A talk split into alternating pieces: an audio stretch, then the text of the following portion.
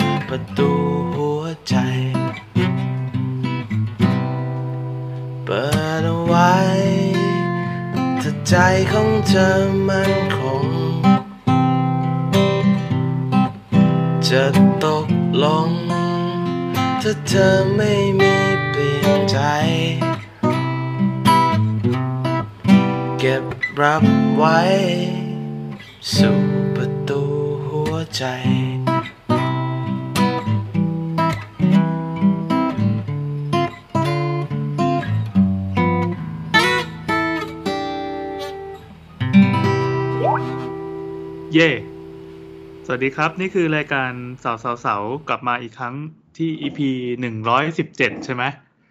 เออ แต่เราอัดกันก่อน EP หนึ่งร้อยสิบหกนะครับ ดังนั้นไม่รู้ว่าโลกจะเกิดอะไรขึ้นก่อนหน้านี้ เราเริ่มกันยังไงดี แนะนำตัวก่อน สวัสดีครับนี่แอน น้ำค่ะ ตัวครับแต่วันนี้เรามีตัวละครลับที่เป็นอาวุธลับของรายการนะครับ นั่งหน้าหนวดอยู่ในจอนี้ ใครครับ โบ๊ทครับ ออกไปออกไปจากประเทศนี้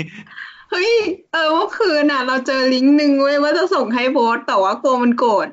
ก็บอกว่ากินกิมจิแล้วมันลดอาการผมร่วงได้ เดี๋ยวพี่เอกให้เขาแนะนำตัวก่อนคือใครอะแล้วขอโทษพี่โอครับ อ่าพี่โอพี่โออ่า EP นี้เราเจอกันผ่านสกายอีกแล้วนะครับ เพราะว่าคราวที่แล้วที่เรานัดกันตอน ตอนที่พี่โอลงมากรุงเทพ แล้วก็ไม่ได้เจอกันสักทีนะครับ เพราะเขามีปัญหาเขาหนีหนี้เขาอะไรอย่างเงี้ยอยู่อืม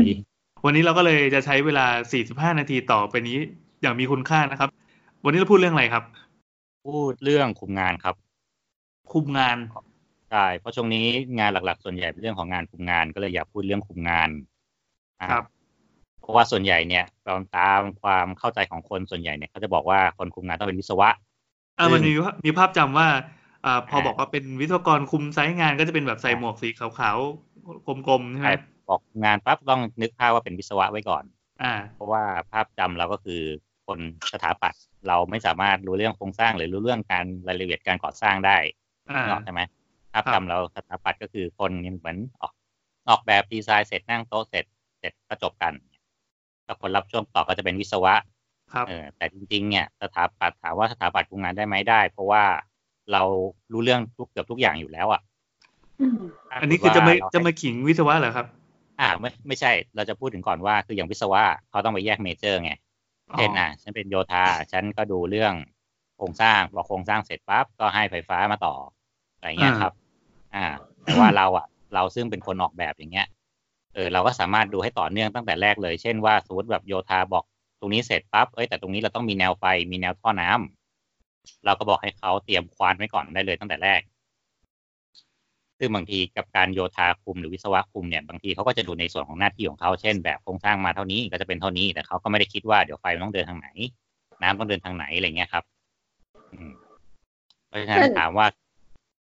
เท่าที่เห็น site ใหญ่ๆอะ สมมติว่า site ใหญ่ๆมากที่มันแบบมีหลาย ๆตำแหน่งอะเขาก็จะมีตำแหน่งสถาปัตย์ site เลยนะสถาปนิกคุม site อะไรเงี้ยเลย อ่าใช่เพราะแล้วว่าก็มีวิศวะ site ด้วยอะไรพวกเนี้ย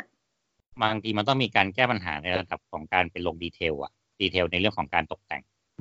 อืมเพราะฉะนั้นการมีสถาปัตย์คือมันต้องเป็นคนที่เหมือนสำหรับเอาไว้สำหรับตัวรวมแบบอะเป็นตัว combine แบบว่าอันไหนมาทับทับทับแล้ว มันจะต้องมีการแก้ปัญหาทางสถาปัตย์ยังไง ครับซึ่งโอเคสำหรับในโครงการใหญ่ ๆ เนี่ย มันมันจะมีแยกแยกส่วนอยู่ละเพราะว่าเราต้องใช้ทุกส่วนเขาดูกันอย่างเงี้ยแต่พอเป็นงานสโคปเล็ก ๆ ลงมาเนี่ย บางทีมัน มันจะต้องมีของแต่ละส่วนเข้ามาไงเพราะอย่างผู้รับเหมาทำบ้านทำอะไรเงี้ยครับบางทีคือช่างโครงสร้างก็ชุดหนึ่งช่างไฟฟ้าก็ชุดหนึ่งอ่าช่างประปาชุดหนึ่งอ่าปกติคือผู้รับเหมาก็จะเป็นคนดูเออเขามีวิศวะดูอะไรเงี้ยแต่ถ้าเราไปดูตั้งแต่แรกเนี่ยบางทีคือมันจะได้ไม่ต้องมาแก้ปัญหาทีหลัง ว่าเหมือนพอเราเข้าไปตรวจงานแล้วเนี่ยว่าอ้าวตรงนี้มันต้องมีท่อแต่มันมีคานแล้วอะแล้วทำไมพี่ไม่ต่อให้ผมเนี่ยก็คนโครงสร้างก็จะบอกว่าก็ในแบบโครงสร้างมันไม่มีกูก็ไม่รู้นี่ อ๋อเข้าใจละ คือเหมือนคนที่เป็นสถาปนิกคุมงานเนี่ย จะเป็นเห็นภาพรวมทั้งหมดตั้งแต่ตั้งแต่แบบแล้วอ่าคือพอเราทพอเราทำดีไซน์ปุ๊บเนี่ยเราก็จะมองภาพรวมแต่แรกแล้วว่าจริงๆ ตรงเนี้ยฝ้ามันต้องดันขึ้นสูงนะ เพราะฉะนั้นมึงต้องหลบแนวท่อให้กูนะ ถ้ามีโครงสร้างมันต้องแก้ยังไงอะไรเงี้ยอืมซึ่งสามารถถ้ามันเริ่มทำได้ตั้งแต่ในช่วงของการก่อสร้างเนี่ยมันง่ายแทนที่เราจะมานั่งเจาะคานทีหลัง เราก็ให้เขาคว้านคานไว้ตั้งแต่แรก ใส่ท่อรวมไว้อะไรเงี้ยครับ หรือตรงนี้ต้องกดขึ้นตรงนี้ต้องยกลงต้องแอดตัดอะไรเงี้ยมันก็จะง่ายกว่า อืมอะโอเค พอพอจะเห็นภาพรวมแล้วว่าจริง ๆแล้ว คือถ้าเราดูตามหนังตามละครเราจะเห็นว่าตัวสถาปนิกเนี่ยจะเป็นแบบคนที่นั่งห้องแอร์สวยอืมๆเปิดคอมแล้วก็เราอยู่ในเรื่องของงานออกแบบมากกว่า อ่า จะเขาจะบอกว่าสถาปนิกเป็นคนที่ฝันขึ้นมาแล้ววิศววิศวกรเนี่ยเป็นคนที่ทำความฝันให้เป็นความจริง ซึ่งเราเราเรามีภาพจำอย่างนั้นมาตลอด ใช่ใช่แต่ช่างทีนี้ฮะ ไม่ใช่ช่างเหรออ่าช่างช่างถ้าเป็นคนก่อที่เหลือยืนครับดูหมดอะครับอืมแล้วก็ซึ่เจ้างของงานตรงเนี้ยเป็นคนเป็นคนสั่งให้เพี้ยนใช่ซึ่งมันก็เลยเหมือนว่าเราก็สามารถเปิดเป็นทางเลือกอีกทางเลือกหนึ่งของการประกอบอาชีพสถาปัตย์ได้ว่า เอ้ยในเมื่อเราดีไซน์ไม่เก่ง เราก็ไปเป็นช่างให้เรามาอยู่สายคุมงานดีกว่า สายเป็นผู้รับเหมาดีกว่าอย่างเงี้ยซึ่งมันก็มีความเป็นไปได้เพราะว่าเดี๋ยวนี้บริษัท consult หลายที่ก็เยอะที่ว่ามีหัวเป็นสถาปัตย์ แล้วก็ใช้วิธีจ้างทีมวิศวะอีกทีนึงเนี่ย เพราะฉะนั้นก็คือเราก็จะสามารถดูภาพรวมแล้วก็แตกแจงได้ง่ายกว่า ใช่ใช่ อย่างเคยน้ำเคยอยู่ออฟฟิศที่ที่ทีมวิศวะของเขาอะต้องการสถาปนิกหนึ่งตำแหน่งในการที่แบบไปตีความแบบของสถาปัตย์อะเป็นล่ามเงี้ยเหรอ ใช่ใช่เหมือนล่ามที่แปลภาษาสถาปัตย์อะให้วิศวะ เพราะบางทีเวลาเขียนแบบอะวิศวะอ่านแบบสถาปัตย์เนี่ยแบบสถาปัตย์แบบใส่สัญลักษณ์มาเต็มไปหมดเลยอะอืมหนังอะไรวะ detail อะไรวะยังไงยังไงวะเงี้ยดูไม่ออกเพราะแบบแบบวิศวะเงี้ยแต่ละอันคือทางของโครงสร้างเขาก็จะโชว์แต่เรื่องของโครงสร้างอืมเขาก็จะไม่ใส่ detail เยอะแยะว่าแบบผนังเบอร์อะไรสีอะไรตรงนี้ต้องขยึกเข้าขยึกออกเว้านั่นเว้านี่อย่างเงี้ยเออพอวิศวะมาดูบางทีคือมันเยอะเกินความจำเป็น แล้วเขาก็จะหมดเขาก็จะจ้างสถาปัตย์คนหนึ่งหรือว่าบางทีเป็นจูเนียร์คนหนึ่งมานั่งเคลียร์แบบ ว่าบอกทีว่าต้องให้ช่างสั่งให้ช่างก่อตรงไหนแนวไหนออกมาเท่าไหร่อะไรเงี้ย อืม แต่ถ้าอืมเราสถาปัตย์ก่อนแล้วเราค่อยจ้างวิศวะอย่างเงี้ย มันก็กลับกันตรงที่ว่าเราเคลียร์แบบรอไว้แล้วอะ แล้วเราก็เป็นคนให้ในส่วนของวิศวะแต่ละจุดอะ มาทำมาคุมอืมในส่วนนั้นๆอย่างเงี้ยเออ มันก็เป็นอีกทางเลือกหนึ่งที่มันที่มันทำเท่าที่ทำงานมาดูมันทำงานง่ายกว่า อืมอืมซึ่งแป๊บซึ่งหนึ่งอ่าเพราะเคยอยู่ในทีมที่วิศวะลีด มันจะเหมือนวิศวะจะนำไปก่อน แล้วสุดท้ายต้องมาแก้ปัญหาตามเรื่องของงานอ่าสถาปัตย์อย่างเงี้ย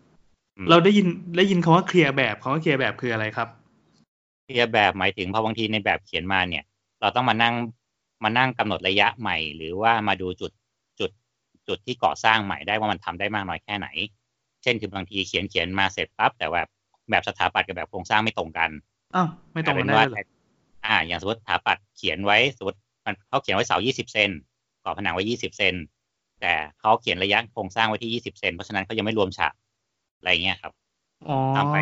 กลายเป็นว่าคานพอฉาบแล้วเป็นยี่สิบห้าผนังเป็นยี่สิบอ้าวมีเดฟอืมสองเซนทำไงจะดันเข้าข้างในหรือจะดันออกข้างนอกเสาโชว์ไม่โชว์อะไรเงี้ยครับ ที่เราต้องมานั่งเคลียร์กันว่า เออ ตรงเนี้ยมันทำได้สมมติว่าคือบางทีแบบวิศวะเขียนมาแบบเป็นคานยี่สิบยี่สิบเท่ากันหมด แต่ว่าในแบบในรายการคำนวณเงี้ยคานตอนนี้กลับกลายว่าต้องเพิ่มเป็นยี่สิบห้าแล้วเขาไม่ได้แก้ในแบบ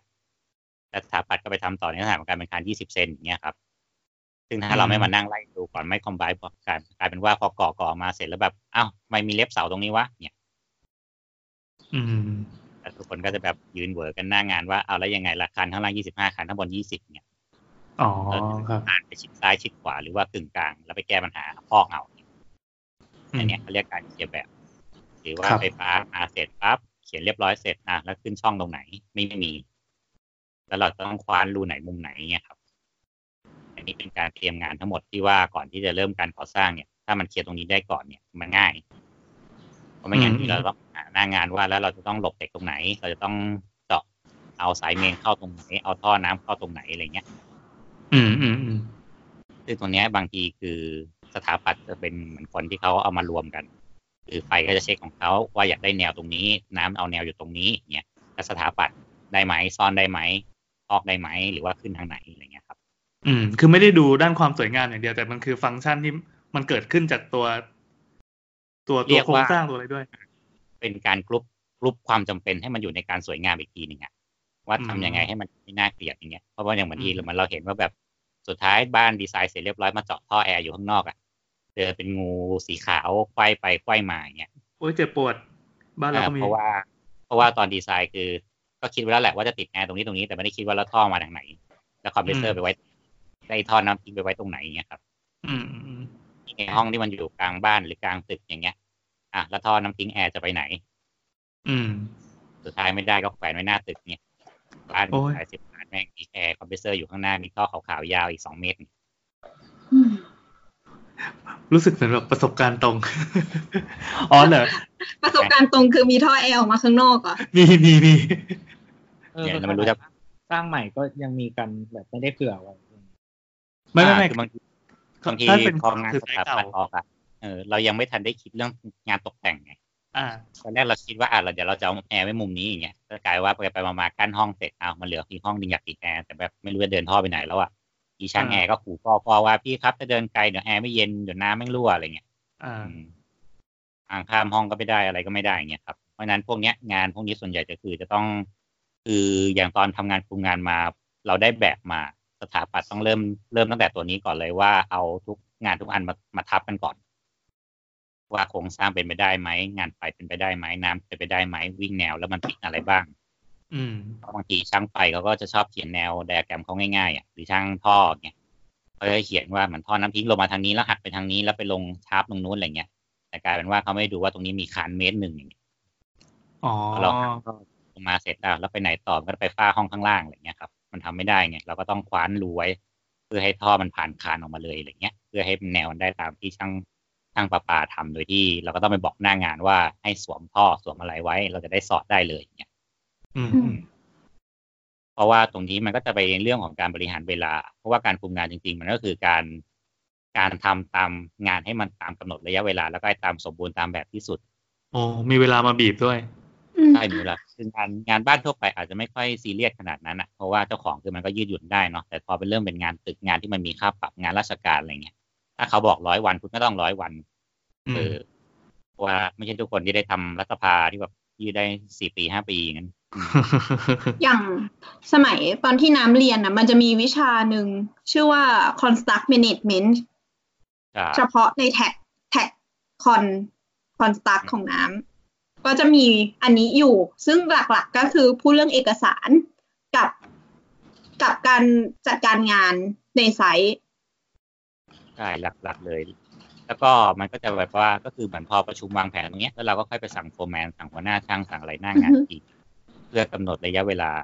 อะเราพูดเรื่องถึงว่าเป็นการคุมงานระดับบ้านไปก่อนแล้วกัน อ่าเป็นสเกลบ้านอ่าสเกลบ้านเนี่ยสเกลบ้านก็หลักๆง่ายๆ คือพอสมมติว่าเราจะสร้างบ้านมีผู้รับเหมามีอะไรอย่างเงี้ยอะถ้าเราอยู่ใน scope ของการเป็น consult ของเจ้าของบ้านเป็นคนคุมงานของเจ้าของบ้านจ้างเรามาอย่างเงี้ยเราก็มีหน้าที่ในเรื่องของการดูวิธีอย่างที่บอกอะดูรูปแบบว่าก็คืออันเนี้ยอาจจะเป็นหน้าที่ของผู้รับเหมาเสนอมาว่าเขาจะมีแผนการทำงานยังไง อืม ระยะเวลาเท่าไหร่ แล้วก็เดินท่อแนวไหนอะไรแนวไหนอย่างเงี้ยแล้วเราก็เป็นคนดูว่ามันมันสมเหตุสมผลตามนั้นไหมอย่างเงี้ยอืม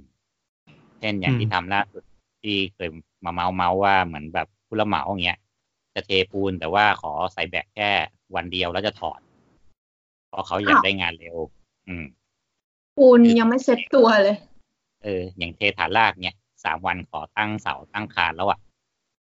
โดยที่ปกติกำลังอัดคอนกรีตอะครับ อย่างน้อยๆ คือเจ็ดวันนะมันจะได้ประมาณเกือบครึ่งหนึ่งแต่ที่เหลือต้องอืมบ่มให้ได้อยู่ที่สิบเอ็ดวันถึงจะได้รับน้ำหนักได้เต็มอืมเนี่ยหรืออย่างอย่างที่เราเห็นตามข่าวที่แบบว่าพอเหมือนเทแล้วแบบนั่งร้านชั้นบนสุดลงมาอย่างเงี้ย ส่วนใหญ่มาจากคอนกรีตมันไม่ได้กำลังคือเหมือนรีบเทรีบตั้งก็เหมือนเทอืมชั้นหนึ่งเอาขอสามวันแล้วก็รีบตั้งแบบเพื่อทำแบบชั้นสองเตรียมเทชั้นสองภายในห้าวันอย่างเงี้ยซึ่งเหมือนคอนกรีตมันยังรับน้ำหนักได้แค่ครึ่งเดียวหรือไม่ถึงด้วยซ้ำ อ่า มันก็ไม่อยู่เอาไม่อยู่เนี่ยตรงเนี้ยเราต้องเป็นคนที่เข้ามาแล้วคอยจี้เขาอะคอยเบรกเขาว่าแบบเฮ้ยไม่ได้นะ ต้องสามวันห้าวันนะอย่างเงี้ยแล้วคุณต้องสลับงานยังไง คุณวนไปทางไหนอะไรเงี้ยคือมันมีวิธีเช่นสมมติเราเททางซ้ายก่อน และแล้วก็เราไปผูกแบบทางขวาไปอะไรเงี้ย ก่อนที่มันจะวนกลับมาทางซ้ายอีกทีหนึ่งอะมันก็จะครบห้าวันเจ็ดวันแล้วเงี้ยเนี่ยคือความมันของการคุมไซก็คือ ทุก ชิ้นส่วนหรือว่าทุกดีเทลอะมันมีระยะเวลาของมันหมายถึงคุณไม่สามารถทำให้มันต่ำไปกว่านี้ได้แล้ว ระยะเซตตัวหรือว่าระยะรอปูนแห้งอะไรทุกอย่างอะ แต่ว่าระยะเวลาของงานก่อสร้างทั้งหมด มันมันก็ถูกกำหนดมาโดยแบบอย่างอื่น ปัจจัยอื่นที่ไม่เกี่ยวกับว่า มันไม่มีคนมานั่งคิดว่า อ๋อ เราต้องรอปูนเซตตัวเนื้อเดือนหนึ่งครับ อะไรอย่างเงี้ย มันถูกคิดไปด้วยแบบ ระยะเวลาที่ผมจะรอได้อะไรอย่างเงี้ยเออซึ่งความเก่งไม่เก่งของผู้รับเหมา หรือว่าคนคุมงานบางทีมันอยู่ที่ว่าไอ้ช่วงเวลาคือมันมีสองงานคือเวลาที่ต้องรอต้องรอจริงๆ อย่างพวกงานปูนงานโครงสร้างเนี่ยอือฮึเออมันมันเพื่อความปลอดภัยอะมันเร่งไม่ได้อืมแต่ในระหว่างที่รอปูนเซตตัว คุณสามารถ manage คนให้ไปทำอย่างอื่นได้ไหม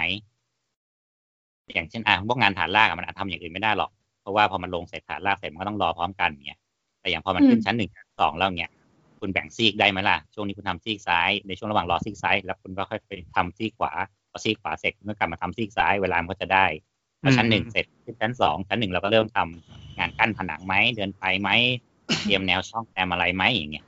ซึ่งพวกเนี้ยมันก็คือเหมือนเราสามารถเอาทิกซอว์มายัดยัดๆไว้ได้อะกับในการในที่มันติดตามเฟรมหลักอะเอ้คนที่เป็นผู้กำกับคิวพวกนี้คือผู้รับเหมาเลยใช่ไหมครับ ใช่คือถ้าปกติผู้รับเหมาต้องเป็นปกติเลยเนี่ยมันจะมีสองกรณีคือหนึ่ง เราวางแผนให้เขาอ่าเราเป็นคนกำหนดเลยว่าคุณทำตามเวลานี้นี่นี่นี่นะแต่ส่วนใหญ่แบบนี้เนี่ยผู้รับเหมามักเล่นแง่ เพราะว่าคือแบบก็ช่างไม่มี ผมยกช่างไม่ได้อ๋อไม่ได้ ผมไปสั่งของไม่ได้อ๋อเขามีเรื่องเงินเรื่องของอืมหรือว่าเหมือนให้ผู้รับเหมาเป็นคนวางทางเฟรมมา แล้วเราเป็นคนอืมดูว่า คือแบบเอาแล้วช่วงห้าวันนี้ว่างๆเนี่ยไม่ทำอะไรเหรอเนี่ยรอปูนแห้งครับเราแล้วคุณก็ไปตอกแบบไปผูกเหล็กไว้สิไปเตรียมคานเตรียมอะไรไว้สิอะไรเงี้ยเออ มันก็ได้ไงซึ่งมันก็คือเราก็จะสามารถลดเวลาการก่อสร้างลงได้ เพราะยิ่งลดเวลาการก่อสร้างลงได้เนี่ยอีกการบานปลายมันก็น้อยลงอืมอืมเพราะการบานปลายส่วนใหญ่มันเกิดมาจากเรื่องของเวลาอืมอืมข้างไม่เข้าอะไรไม่เข้าพอมันช้าขึ้นเนี่ยเราก็ต้องไหนจะต้องแบบทะเลาะข้างบ้านอีกเนี่ย ขอไว้ปีหนึ่งแม่งสองปียังไม่เสร็จจะมาเจาะวิววิววิวอยู่เลยเนี่ยเจ้าของบ้านก็เครียดอีกเนี่ยดราม่าอืม ซึ่งอย่างเนี้ย อย่างรุดว่าถ้ารุดทำงานราชการทำอะไรพวกเนี้ยเวลาพวกเนี้ยเลยสำคัญ ว่าในเมื่อสมมติว่าแบบมันเกิดปัญหาขึ้นมาแบบเฮ้ยพี่คานหักตรงนี้ต้องทำใหม่หมดเลยอย่างเงี้ยต้องรอใหม่อีกสิบสี่วันน่ะได้สิบสี่วันที่มันเสียขึ้นมา แล้วแบบต้องเสียเงินตั้งแบบเหมือนล้านหนึ่งอย่างเงี้ย เราจะแก้ปัญหามันยังไงไปทำตรงไหนก่อนเพื่ออืมเพื่อที่ว่าค่อยมาทบตรงนี้กับอย่างเงี้ยแล้วทีนี้มันก็จะมีเรื่องของงานที่มันเป็นแบบ layer layer ด้วยอย่างแบบว่าสมมติว่าเราทำอะ มันก็จะไล่มาตั้งแต่ เรื่องระบบโครงสร้างอะโครงสร้างระบบแล้วก็จากข้างบนลงมาอ้าวพี่อัดอยู่ปะอ่านอยู่อยู่อ๋อเหรอเออเฮ้ยก็คือแบบว่าเขาจะไล่ลงมาเพื่อที่ว่างานอะ มันจะไม่ไขว้กัน แล้วก็เกิดความเสียหายกับงานที่ทำก่อนหน้านั้น อย่างสมมติว่าเราจะไม่ปูพื้นก่อนที่จะฟินิชงานทั้งหมดอ๋อด้านข้างแล้วอะไรอย่างเงี้ย ไม่งั้นน่ะ ช่างที่ก็จะมาเหยียบพื้นเดี๋ยวเอันนี้ก็แล้วกันเราเราเรากำลังสร้างโครงการหนึ่งโครงการอยู่พอดี แล้วเราก็สงสัยเรื่องนี้พอดี คือสเต็ปการก่อสร้างเนี่ยมันต้องมันต้องเริ่มจากอะไรบ้าง เอาคร่าวๆอะครับโครงใหญ่ๆของมันส่วนส่วนใหญ่อะคือเรื่องของงานโครงสร้างอะเราจะทำจากล่างขึ้นบน แต่เวลาเก็บงานอะเราจะเก็บจะเก็บจากบนลงล่างอ่าอือฮึเช่นเรื่องโครงสร้างเราก็คือเราทำฐานก่อนใช่ไหมต่อหม้อทำคานชั้นหนึ่งทำเสาขึ้นมาชั้นสองคานรัดหลังคาทำโครงหลังคาเสร็จปั๊บเนี่ยอะอันเนี้ยงานโครงสร้างเสร็จแล้วต่อไปอืมในเรื่องของงานโครงสร้างฟิชชิ่งอ่า เราก็จะเริ่มจากการมุงหลังคาลงมาอ่าพอก่อผนังอะไรเสร็จใช่ไหมเราก็จะเริ่มเก็บงานคือเราก็จะเริ่มเก็บงานฝ้ามาก่อนที่เดินไฟเดินอะไรเรียบร้อยแล้วเก็บงานฝ้าเสร็จมาเป็นงานผนัง อืม เก็บงานผนังนี่เก็บงานผนังคือพวกทาสีพวกอะไรปะครับ อ่าอาจจะทาสีหนึ่งรอบก่อนอะไรก่อนอย่างเงี้ย แล้วก็อ่าเก็บงานส่วนอื่นๆแล้วค่อยมาทาสีรอบสองแล้วค่อยจัดการเรื่องงานพื้น อืมเพราะว่าพอเพราะว่าเราทำงานพื้นเสร็จแล้วเนี่ยเนื้อปูนให้เราแล้วอะมาให้เราแบบเนี่ยอย่างเงี้ยด้วยว่าแบบซื้อมาแบบสามสี่พันตารางเมตรเนี่ยช่างมาเป็นเศษลากบันไดคืดคืดคืดอีกขัดหน้าใหม่ผ่านหน้าใหม่อีกอ๋อแสดงว่างานงานพื้นนี่คือ step สุดท้ายเลย เพราะว่ากันความเลอะเทอะต่าง อ่าถ้าถ้าเรื่องของงานสถาปัตย์นะส่วนใหญ่จะทำแบบนั้นๆครับแต่มันก็มีแหละว่าบางเก็บงานทีหลังแต่ก็คือเราก็สามารถ protect ได้แล้วไงเราก็สามารถเอาพลาสติกรองเอาผ้าใบคลุมเนี่ยเอากระดาษรางปุ๋ยทับหนึ่งได้ มันก็มีปัญหาครับเออครับแต่ถ้าสมมติว่าเราทำพื้นก่อนเสร็จเรียบร้อยขึ้นไปทำงานว่างานงานเพดานอะยังไงช่างมันต้องเอา C-line มากอง เอาแผ่นฝ้ามากอง เอาตะปูเกลียวมากองสว่งสว่านอืมอืมอืมเอาไม่อยู่ไงแล้วก็เวลาเก็บงานเขาก็จะทำจากชั้นสองลงมาชั้นหนึ่ง จากชั้นสองมาชั้นหนึ่งเออบนลงล่างอืมอือฮึถ้าเป็นไปได้ใช่เพราะสมมติเราเก็บงานเสร็จปั๊บเราปิดชั้นสองเลย แล้วเราก็ให้เขาทำความสะอาดแล้วก็สูบเนี่ยแล้วเราก็จะไล่เก็บงานลงมาได้เรื่อยๆเรื่อยๆเรื่อยๆอย่างเงี้ยครับโดยที่ไม่ต้องควายกัน อืมก็ถ้าสมมติว่าเราแบบทำข้างล่างทีข้างบนทีข้างล่างทีข้างบนทีอะเราคลีนนิ่งหลายรอบมากไงเราจะดูเราจะตรวจงานพื้นเราก็ต้องให้เขาทำความสะอาดพื้นอย่างเงี้ยพอทำความสะอาดเสร็จปั๊บช่างไฟมาเกี่ยวเกี่ยวเกี่ยวทำอีกละเละอีกละ ก็ต้องมานั่งทำความสะอาดใหม่เพื่อไล่ดูรอยดีเฟกที่พื้นอีกอย่างเงี้ยอืมแต่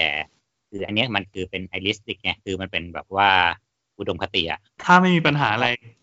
อ่าแต่ถามหน้างานจริงอะมันแบบพอจะปิดชั้นสองเสร็จปั๊บเนี่ยเอาพี่อ่าน้ำรั่วคือไปแบกข้าวอ่าไปเนี่ยแบบอ่าเฮ้ยพี่ท่อไม่ลงน้ำไม่ลงไฟไม่ไป เนี่ย พี่ต้องเจาะเพิ่มเจ้าของบ้านบอกอยากได้ช่องไอ้นั่นนี่เพิ่มขึ้นอีกเนี่ยโอ้ยลอง รู้กลัสึบกดูตัวเองเป็นเจ้าของบ้านคนนั้นเลย เออ เจ้าของบ้านเฮียนะเออใช่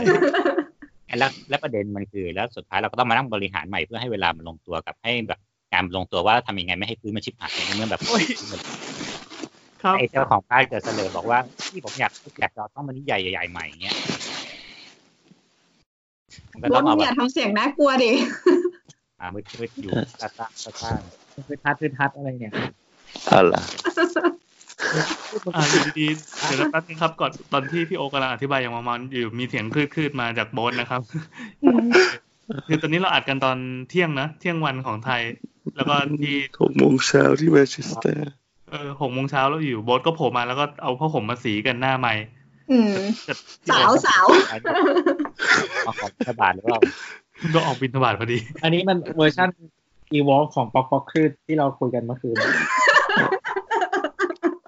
รืดรืดออกจมูกอ่าโอเคโอเค ฟังพี่โออยู่น่าสนใจเอดีอเขากำลังสาระอยู่สาระอะไรออกเอาคืนอะเปล่าเปล่าคือเอาเอาคือตอนแรก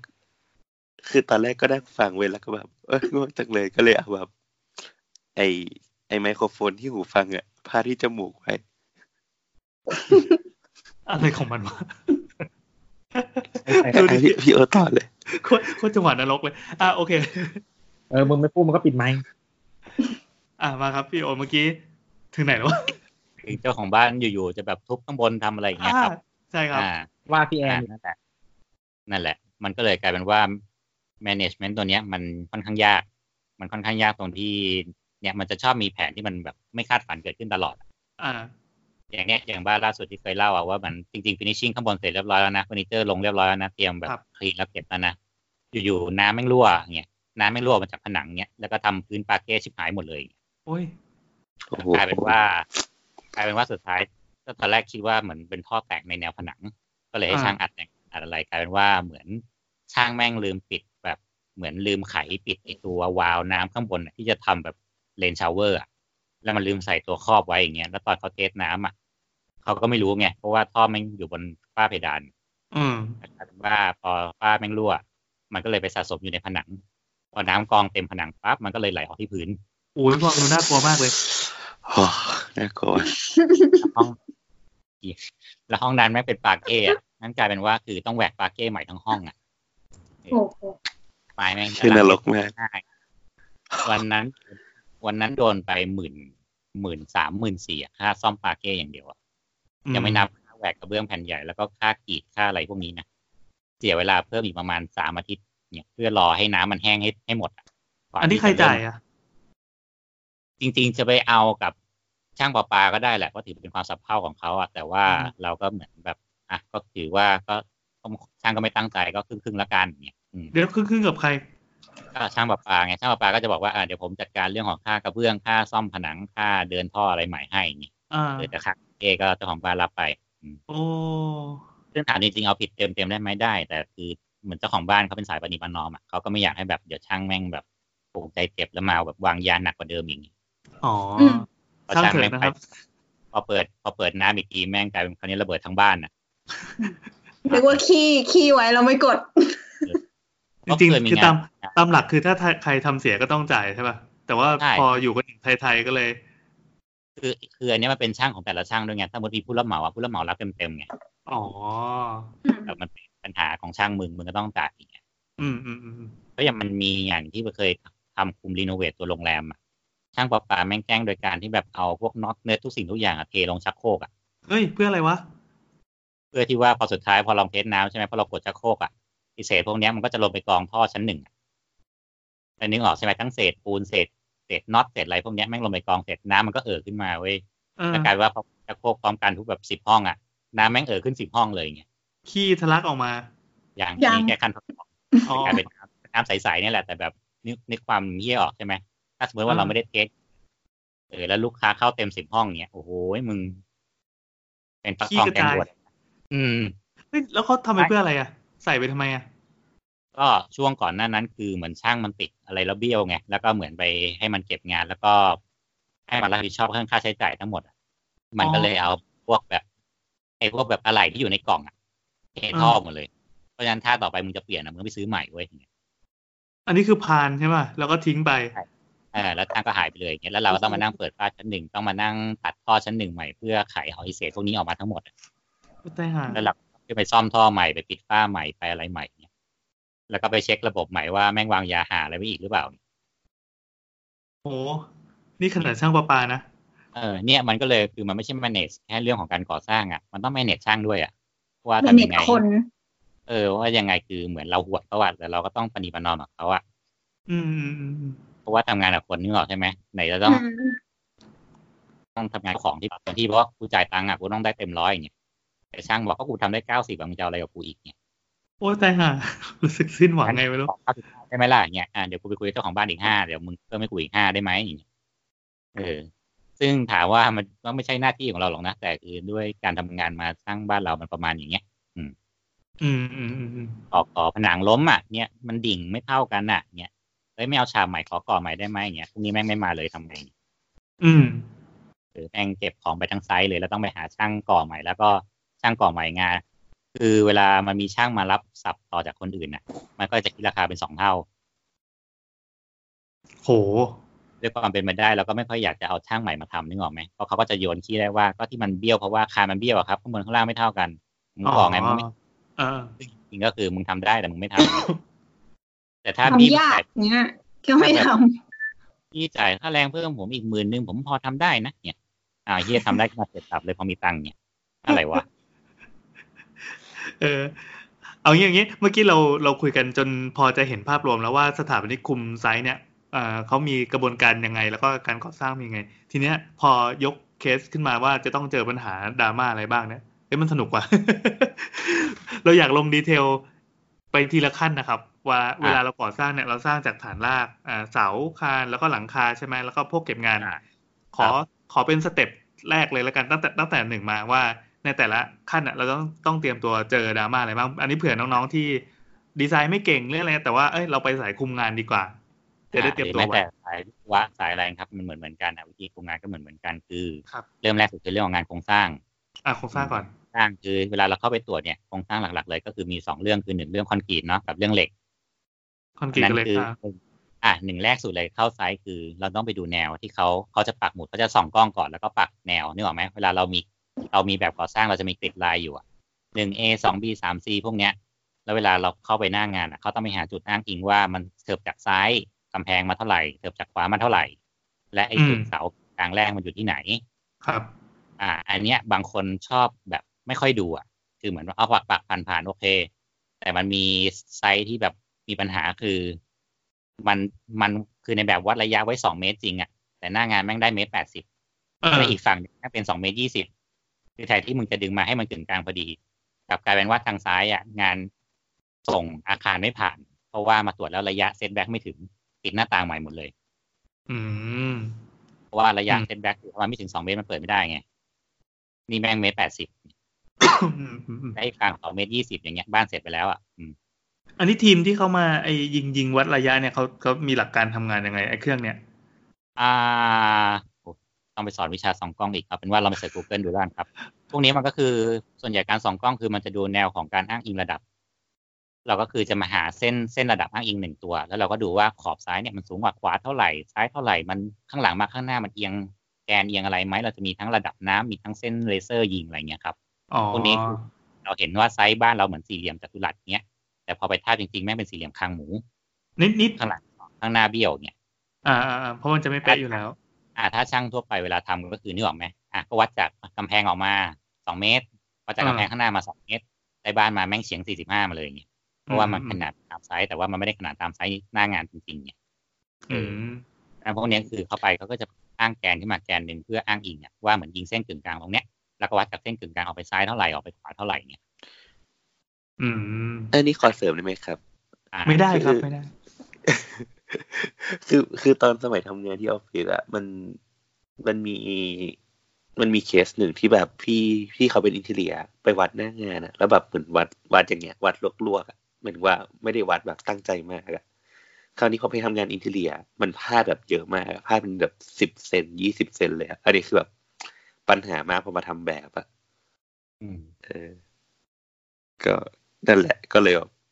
ก็เลยบอกเออมันมีปัญหาจริง ๆ แบบพี่โอบอกกันแหละเออ คือบางทีเวลาเราเขียนในแบบเนี้ยครับ ห้องสามเมตรห้าสิบอย่างเงี้ยเออเราบางทีเราไม่ได้วัดว่าแบบสามเมตรห้าสิบคือเคลียร์ในเคลียร์นอกถึงกลางเงี้ยอืมอืมต้องดูสัญลักษณ์ในแบบดีใช่ดูสัญลักษณ์ดีๆแล้วไอ้พวกเนี้ยที่เราต้องเป็นคนเคลียร์หน้างานว่าสุดท้ายอย่างที่บอกอะบางทีคือการโครงสร้างมันไม่ได้แบบเสาเท่ากันหมดอะอย่างเสาตรงนี้มายี่สิบเสาตรงนู้นยี่สิบห้าแล้วเราจะแบบว่าพี่และไอ้เสายี่สิบห้ากับเสายี่สิบอะพี่จะเอาแบบไหน เอาให้กึ่งกลางเท่ากันหรือว่าพี่จะตบซ้ายตบขวาให้มันเท่ากัน นั้นถ้าตบซ้ายตบขวาตอหม้อก็จะเถิบไปห้าเซนสิบเซนๆอืมเพื่อให้แนวเสามันเสมอกันพอดี แต่ถ้าไม่จะพอกก็พอกเนี่ย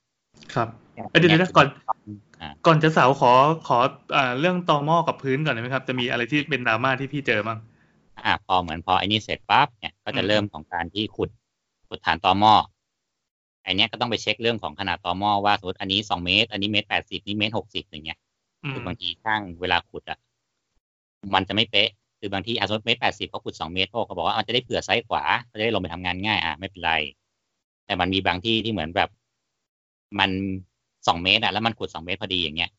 เออเราเราก็แบบว่าเออมันก็สองเมตรคือสองเมตรเนาะอย่างเงี้ยก็สองเมตรกลายเป็นว่ามันหลอดจริงคือหลอดเมตรแปดสิบแล้วมันเผื่อซ้ายขวาไว้สำหรับกั้นแบบอะไรเงี้ยแล้วมันทำไมมันมีปัญหาอะไรอะอ้าวคือพื้นที่คอนกรีตมันหายไปนึกออกไหมเขาก็คิด เผื่อค่ากำลังมาแล้วอะว่าตัวเนี้ยเสาตัวเนี้ยมันต้องฐานกว้างสองเมตร มันถึงจะรับน้ำหนักตัวนี้ได้อ่ามี factor สามสิบเปอร์เซ็นแต่พอสมมติมันหายไปด้านละยี่สิบด้านละสิบเซนสิบห้าเซนอย่างเงี้ยรวมกันสองข้างสามสิบสองข้างหกสิบเนี่ยสมมติ safety factor เราเหลือแค่สิบห้าเปอร์เซ็นต์อืมอืมมันก็เป็นการ error แล้วอะหรือบางทีผูกเหล็กเนี้ยครับ คือพอเราขุดเสร็จนะเราตรวจเสาเอ้ยเราตรวจหลุมเรียบร้อยแล้วอย่างเงี้ยเราก็ต้องไปดูเหล็ก อืมว่าใส่ตรงไหม ใส่ระยะครับได้ไหมซอยถี่เท่านั้นเท่านี้ไหมแล้วก็มีการหนุนปูนหนุนอะไรไหมอย่างเงี้ยครับ เพื่อให้คอนกรีตลงไปเต็มได้เออนี่คือการตรวจเบื้องต้นสำหรับฐานราก แล้วตอนช่วงเทเราก็ต้องมาดูว่าเขาจี้คอนกรีตดีไหมเขาเททั่วถึงหรือเปล่า เอาเศษเอาอะไรออกหรือเปล่าบางหลุมแม่งบางทียังมีของโคกอยู่เลยอะโอ้ไม่ยลงไม่ทั้ไม่งหมดเราก็ต้องลงให้มันลงอันนี้คือต้องเป็นหน้าต็มที่ของสถาปนิกคุมไซส์เลยเหรอครับ ไอ้ดูดูดูความเนี้ยความช่วยของของการเทปูนลงไปในในร่องมันเนี่ย ส่วนตัวจะดูอะครับเออมันไม่ต้องถามที่คุมไซส์หรอกก็หมายถึงคนคุมไซส์ทั้งวัยเป็นวิศวะโอ้ยน้ำทั้งเหรอ โคตรดังเลยนะแต่แกะถุงพลาสติกเมื่อกี้แล้วดังชิบหายปิดไปเลย ตัวอย่างของการจี้คอนกรีตในการเทฐานตอนหม้อครับ เนี่ยมันก็จะกวนๆอย่างเงี้ยครับเก็คือเราต้องมันดูระยะดูอะไรพวกนี้ให้ได้ไงคือ ต่อหม้อข้อเสียของมันคือ เราไม่สามารถมาเช็คงานได้ทีหลังอะใช่ สมมติข้างล่างแบบเราเทต่อหม้อข้างบนสวยเฉียข้างล่างแม่งเป็นโพรงเพราะว่าเหล็กแม่งหินแม่งไม่ลงไปอย่างเงี้ยหินแม่งติดเหล็กแล้วปูนแม่งไม่ลงอะกลายเป็นว่าข้างล่างแม่งมีอยู่ครึ่งเดียวเพราะว่าติดเหล็ก เราก็ไม่รู้ไงมันก็เราจะก็ไม่ไม่เต็สามมารถขุดข้างได้เพราะฉะนั้นเราต้องดูตั้งแต่ตอนมันเทเลยว่าแบบมันลงตะแกรงไหมลงไปถึงข้างล่างก่อนไหมแล้วจี้หรือยังจี้เป็นชั้นเป็นชั้นขึ้นมาหรือยังเนี่ยครับจี้จี้นี่คือใส่เครื่องเขย่าให้มัน ให้มันลงไปกองข้างล่าง อ่า มันจะมีปกติการจี้การจี้นะครับอ้าวชื่อพี่โอหายไป น้ำช่วยอธิบายเรื่องการจี้หน่อยจีจี้เบเบเบเบเบพี่นอกจากจะมากินกาแฟเสียงดังแล้ว เอาใหม่เอาใหม่เรื่องการจี้ครับ อ่า เป็นการจี้คอนกรีตก็คือการกระทุ้งเพื่อให้คอนกรีตเนี่ยมันลงไปตามแตกตามอะไรเงี้ย ให้มันครบสมบูรณ์ เพราะว่าคือเวลาเราเทคอนกรีตเนี่ยครับ ตัวคอนกรีตเนี่ย ตามกำลังอัดอะเขาจะผสมหินด้วย และยิ่งถ้าเป็นพวกกำลังอัดสูงๆเช่น280 KSC อะหินมันจะใหญ่ขึ้นอ่าเพราะฉะนั้นพวกที่มันพอมันหินใหญ่ขึ้นเนี้ยสมมติเราสารเหล็กสารเหล็กพวกเนี้ยครับนึกภาพเราเหล็กมาสารสารกันอะครับมันมีทั้งเหล็กปลูกเหล็กอะไรเงี้ยครับพวกหินพวกเนี้ยพอมาไปติดตะแกรงแล้วอะมันก็จะไปกั้นให้เนื้อปูนไม่ลงไปข้างล่างอืมพอเนื้อไม่ลงไปข้างล่างข้างล่างก็จะเป็นโพรงพอคอนกรีตเป็นโพรงปั๊บมันรับน้ำหนักไม่ได้ และสุดท้ายก็คือจะวิบัติ อันนี้คือวิการที่ ผมเคยเห็นนี่วิคือศวกรที่เขาเขาเขาใช้เครื่องมืออะไรสักอย่างเอาไปเช็คว่านี่มันแข็งแรงหรือไม่แข็งแรงคือมันไอ้เครื่องนี้มันทำอะไรยังไงอ่าอันนั้นส่วนใหญ่ถ้าเวลาเช็คมันต้องเช็คตอนที่คอนกรีตมันแข็งตัวแล้วอะอ่าครับก็เรียกเป็นตัว Schmidt hammer ครับ มันจะเป็นตัววิธีการคือเขาจะเป็นเหมือนดีดสปริงอะยิงอัดเข้าไปในคอนกรีตเพื่อให้มันส่งแรงสะท้อนกลับมาโอ้แล้วเขาก็จะมีค่าวัดอยู่ว่ามันดีดกลับมาด้วยสปริงระยะยืดเท่านี้ ก็แสดงว่ามี สามารถรับแรงได้เท่านี้เท่านี้อย่างเงี้ยครับ เขาก็จะมีการเพื่อวัดแล้วก็หาค่าเฉลี่ย เหมือนที่เวลาบอกว่าทำ renovate ต้องไปวัดว่าคอนกรีตยังยุ่ยไม่ยุ่ยเขาก็จะไปยิงอย่างนี้ยแหละเขาก็จะไปกระแทกใส่ปักปักปักแล้วก็ดูว่ามันดีดกลับมาเท่าไหร่มันดีดน้อยก็แสดงว่าแม่งแบบไม่ไม่ไม่สู้แล้วอะมันดีดแบบยุ่ยแล้วอะเออเออเออหรือบางที่ดีดีดไปแม่งทะลุเข้าไปเลยอย่างเงี้ยโบ๊ะนี่คือคอนกรีตหมดสภาพเอออืม คือส่วนใหญ่จะ test คือ test ทีหลังอะครับ แล้วก็ครับเอาไม่ส่วนใหญ่เราก็จะสุ่ม test อะแต่ว่าจะเป็นพวกเสาคานซะมากกว่าตอหม้อไม่ค่อยเพราะว่ามันรับแรงอัดอย่างเดียว อืมครับแค่ว่าเราดูว่าสมมติปูนที่เข้ามาเทอะถ้าสมมติเป็นพวกบริษัทใหญ่ๆเขาจะมีใบอยู่แล้วว่ากำลังพวกเนี้ย ที่เขาเอามาเขารับน้ำหนักไอ้รับน้ำหนักได้เท่าไหร่เพราะในแบบจะเขียนไว้ว่าวิศวะจะระบุไว้ว่า สมมติต้องใช้คอนกรีตที่240 KC 250 280อะไรเงี้ย แล้วเราก็ไปขอดูใบว่าเขาเอามาส่งให้ตามนั้นหรือเปล่า อืม พวกเนี้ยมันคือเหมือนเทสมาจากโรงงานแล้วอะว่ากำลังวัสดุได้คอนกรีตได้ ถ้าเทตามนี้บ่มตามนี้มันจะได้แข็งเท่านี้แหละอืมเพราะทำเป็นครับ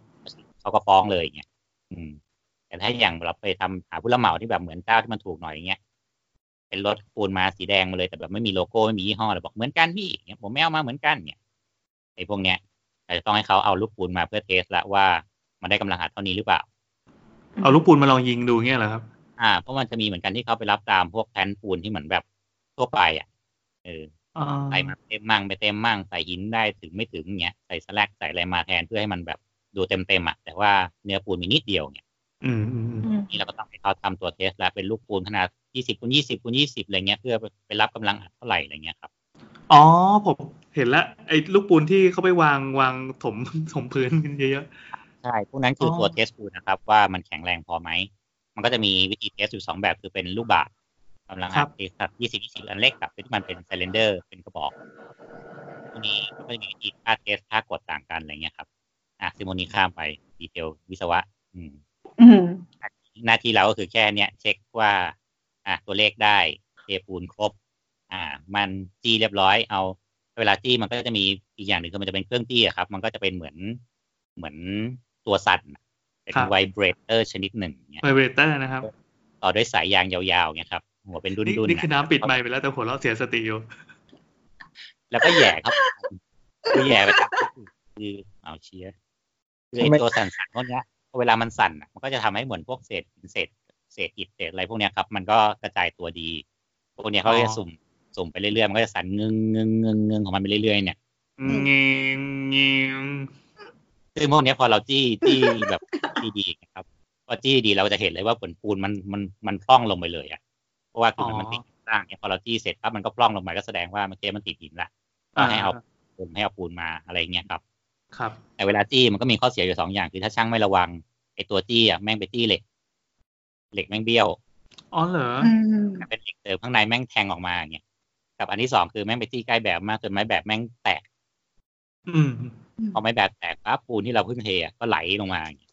อืมสองแง่สองงามดิอืม เออพอแตกกระจายเสร็จจี้ไม่ดีก็จะเสียงดัง นั่นแหละ แล้วเราก็ต้องมานั่งเตรียมทางก็ตีแบบใหม่ต่อแบบใหม่ แล้วก็รีบทำเพราะว่าปูนที่สั่งมาเดี๋ยวมันก็แข็ง พวกนี้มันอยู่ได้สามสี่ชั่วโมงเนี่ยถ้าเราไม่รีบเคลียร์หน้างานให้เสร็จหรือไปเทที่อื่นก่อนอะเออเราก็จะเสียปูนก้อนนี้ไปเนี่ยเพราะว่ามันเทแล้วมันไม่ได้กำลังแล้วมันแข็งตัวละ ครับเนี่ยพวกเนี้ยคือที่เราจะไล่ดูอะเพราะว่าพอมาถึงเสร็จปั๊บขึ้นมาแล้วเราก็ตั้งเสา วิธีตั้งเสาเสาก็แล้วคือครับเหมือนอ่าอ่าเราก็คือเช็ควิธีหาศูนย์กึ่งกลางอะครับ คือบางทีเราคือแอนหรือว่าคนก่อสร้างคงพอนึกภาพบอกเราจะมีเหมือนแบบเหมือนเวลาเราขึ้นบ้านใหม่อะแล้วที่เขาจะต้องแบบว่าไปไหว้เสาเอกอะไรเงี้ยแล้วเขาก็จะมีเป็นเหมือนเสาเสาเหล็กอะที่ว่าผูกสีด้านผูกเหล็กไว้แล้วอะไรเงี้ยเออมาตั้งอยู่กึ่งกลางแล้วแล้วก็เอากล้วยอ้อยไปผูกอะไรเงี้ยครับครับพวกเนี้ยมันจะไปวางต่อจากตอหม้อขึ้นมาอีกทีคือเราต้องหาจุดศูนย์กลางตอหม้อก่อน อ่า อ่า คือบางทีบางทีช่างก็ชอบแบบเหมือน ผมเสียบเหล็กไปแล้วผมก็เอาไปผูกข้างล่างไว้เลยอย่างเงี้ยแต่กลายเป็นว่ามันเฉียงตอหม้อไปมันไม่ได้อยู่กึ่งกลางเงี้ยเราก็ต้องไปหากึ่งกลางพอดีว่ามันได้กึ่งกลางตามที่เราวัดไว้ตอนแรกหรือเปล่า อืมเพราะไม่งั้นคือกลายเป็นว่าจากห้องสามเมตรห้าสิบอ่าผมปักตามตอหม้อข้างล่างเลยพอมาวัดอีกทีเสาต้นเนี้ยกลายเป็นสามเมตรยี่สิบมันหายไปสามสิบเซนอืมแต่อีกปักหนึ่งอะจากสี่เมตรเป็นสี่เมตรสามสิบอย่างเงี้ย ครับเพราะฉะนั้นอันเนี้ยมันอันตรายอันมันจะอันตรายตรงที่ว่าระยะทอดคานมันยาวขึ้น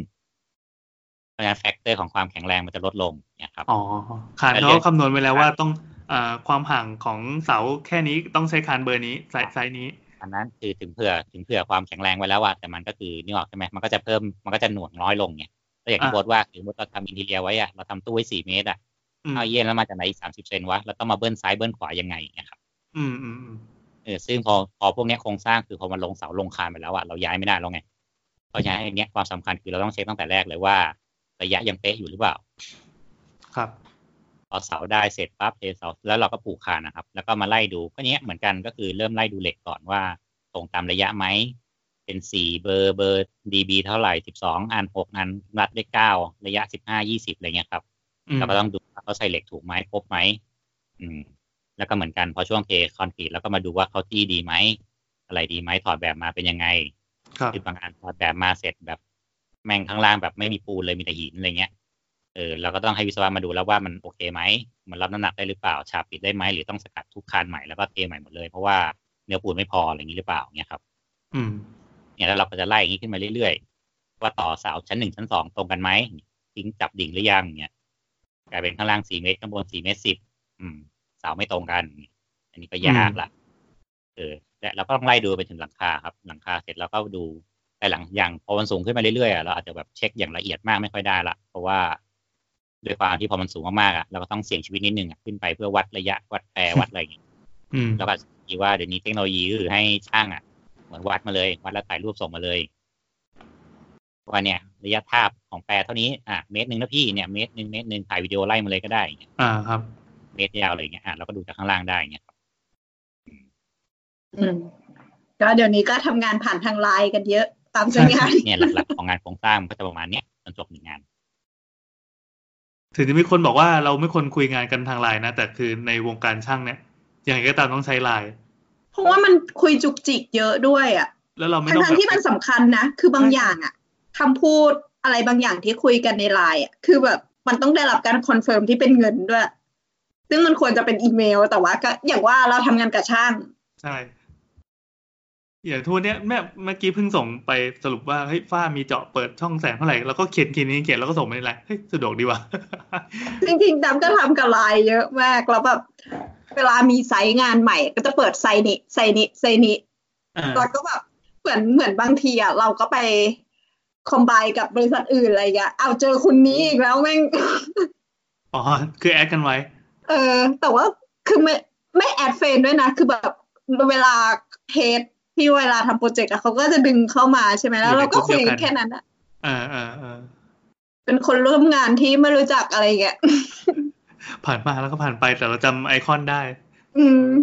คือเราตลกมากเลยแล้วไลน์นะว่ามันก็แบบ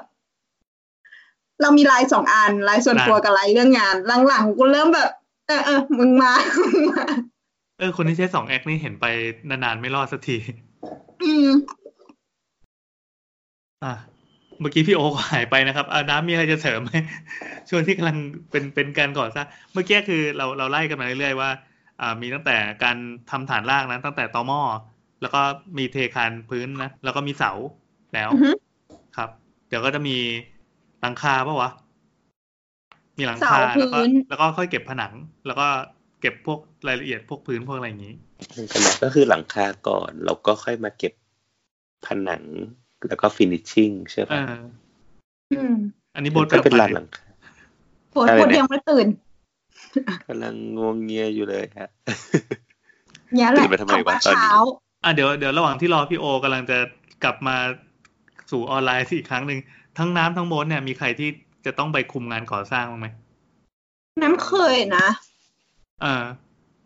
แต่แต่สิ่งเออน้ำก่อนก็เอาได้ทีละคนเอาน้ำก่อนน้ำก่อน คือไอ้ลำดับงานนะมันเป็นสิ่งที่อย่างที่พี่โอบอกว่าลำดับงานนะมันเป็นเรื่องของ มันเป็นเรื่องของอุดมคติอะคือเราแบบทำตรงนี้เสร็จเดี๋ยวเราจะไปตรงนี้ตรงนี้พรุ่งนี้พรุ่งนี้พอถึงเวลาทำงานจริงอะแม่งไอ้ทฤษฎีนั้นนะทำลายทิ้งหมดเลย มันคือความยืดหยุ่นของการทำงาน มันไม่ทั้งไม่ไม่หมายถึงว่าของกรณีนะมันเป็นอาคารแบบเป็นบ้านอะไรเงี้ยที่มันต้องอ่ามันก็ยืดหยุ่นได้แต่ถ้าเป็นอาคารที่มันเป็นอาคารใหญ่อะมัน อ่าก็ต้องอันนั้นแบบอะอันนั้นอีกต้องกรณีหนึ่งอะว่าใช่พอมันเริ่มมีแผนงานมันมีแบบสมมติแบบงานระดับยี่สิบชั้นอะไรเงี้ยมันเป็นเรื่อง workflow เรื่องนู่นเรื่องอ่านี้เนี่ยมันต้องเหลือมันต้องเลือกเรื่องของ workflow อะตอนนี้เราพูดถึงเรื่องสเกลบ้านก่อนแล้วกันไอ้สเกลบ้านอะใช่ มันต้องยืดหยุ่นก่อนเพราะว่า คืออย่างถ้ามุดระดับราชการอะ มันก็แบบเจ้าของเจ้าของก็เอาแต่ใจไม่ได้ไงก็เหมือนเอาแต่ตมใจได้ เรามีเรามีอาคารราชการที่เจ้าของเอาแต่ใจมากๆเลยแล้วเราก็ไม่เสร็จสักทีใช่ไหมคุ้นจังเลยนะ นั่นนะเราอยากแซวตั้งแต่ตอนที่พี่โอบอกบอกว่า ถ้างานมันไม่จบสักทีอะมันจะยาวไปเรื่อยๆ แล้วงบมันจะบานอะเดี๋ยวก่อนครับเดี๋ยวก่อนที่จะกลับมาก่อนจะกลับมาสู่พี่โออีกทีขอถามโบอสก่อนว่า อ่าโบอสโบอสในการคุมงานอะไรของโบอสเนี่ยที่บอกว่าเป็นเป็นอาคารสูงแล้วก็อาคารใหญ่ใช่ไหมเออครับทำคือมันต่างจากบ้านยังไงบ้าง ไม่ไม่คือโบทโบทอะไม่ได้ไม่ได้เคยคุมเอง แต่ว่าจากที่เคยคุยคุยกับ กับพี่ๆเพื่อนๆอะไรเงี้ยมันจะต้องมีเรื่องของ work flow เรื่องการแบบคือเหมือนพวกนั้น พับลิกจะเป็นคนดูภาพรวมอะ พวกนั้นคือเดี๋ยวเราต้องคุยอีกทีคือ พวกนั้นมันจะต้องมีมันเรื่องคนละสเกลเลยทำ table แล้วว่าเราต้องมานั่งทำของ S curve แล้วว่าไอ้นั้นอะถึงจะเป็นเรื่องของ construction management คือ เราจะบริหารงานยังไงก็ได้ให้สมมติว่าตึก 20 ชั้นเนี่ย เสร็จภายในปีครึ่ง เราก็จะมานั่งหารซอยวันซอยเป็นเดือนแล้วว่าในแต่ละเดือนน่ะ เราต้องได้ progress ประมาณไหนซึ่งว่าคือทำสเก็ตดัวนั่นเองอ่าใช่ทำคือตลกใช่คือเพื่อบริหารเมื่อสองงานวันก่อนงานอืมเอาขอโทษทีครับ เมื่อสองวันก่อนเพื่อนเพิ่งโทรมาหาตอนแบบเวลาแบบประมาณตีสามครึ่งที่ไทยบอกว่าแบบมึงกูไม่ไหวแล้ว กูแบบนอนไม่หลับ กูแบบกินยานอนหลับมาเป็นสองเดือนแล้วเนี่ยอะไรอย่างเงี้ยแบบจบงานไม่ได้เหมือนแบบอะมันเพิ่งสรุปตอน กุมภาเอ้ยประมาณเมษามั้งครับ แล้วแบบสองร้อยห้อง แล้วก็ลูกค้าจะเอางานให้เสร็จภายในแบบสิ้นปี ซึ่งมันเป็นไปไม่ได้เลยอะทำงานอินเดียสองร้อยห้องอะเออนั่นแหละมันก็บอกว่า เออแบบ ไม่ไหวละแบบจัดการอะไรไม่ได้เลยอะไรอย่างเงี้ยเฮ้ยถ้าลูกค้าเงินถึงครับม็อกอัพมาใส่เลยครับทีละห้องทีละห้องนั่นน่ะสั่งสี่เออโรงงานแล้วทำประกอบมายัดพร้อมกันเลยแต่ลูกค้าเงินต้องถึงนะอย่างเงี้ย เอาแต่ใจได้เงินต้องถึงนะครับเนี่ยอืมโอเค เรากลับมาที่พี่โอ เมื่อกี้เราถึงเสาแล้วเสาแล้วคราวนี้เป็นหลังคามากเนาะ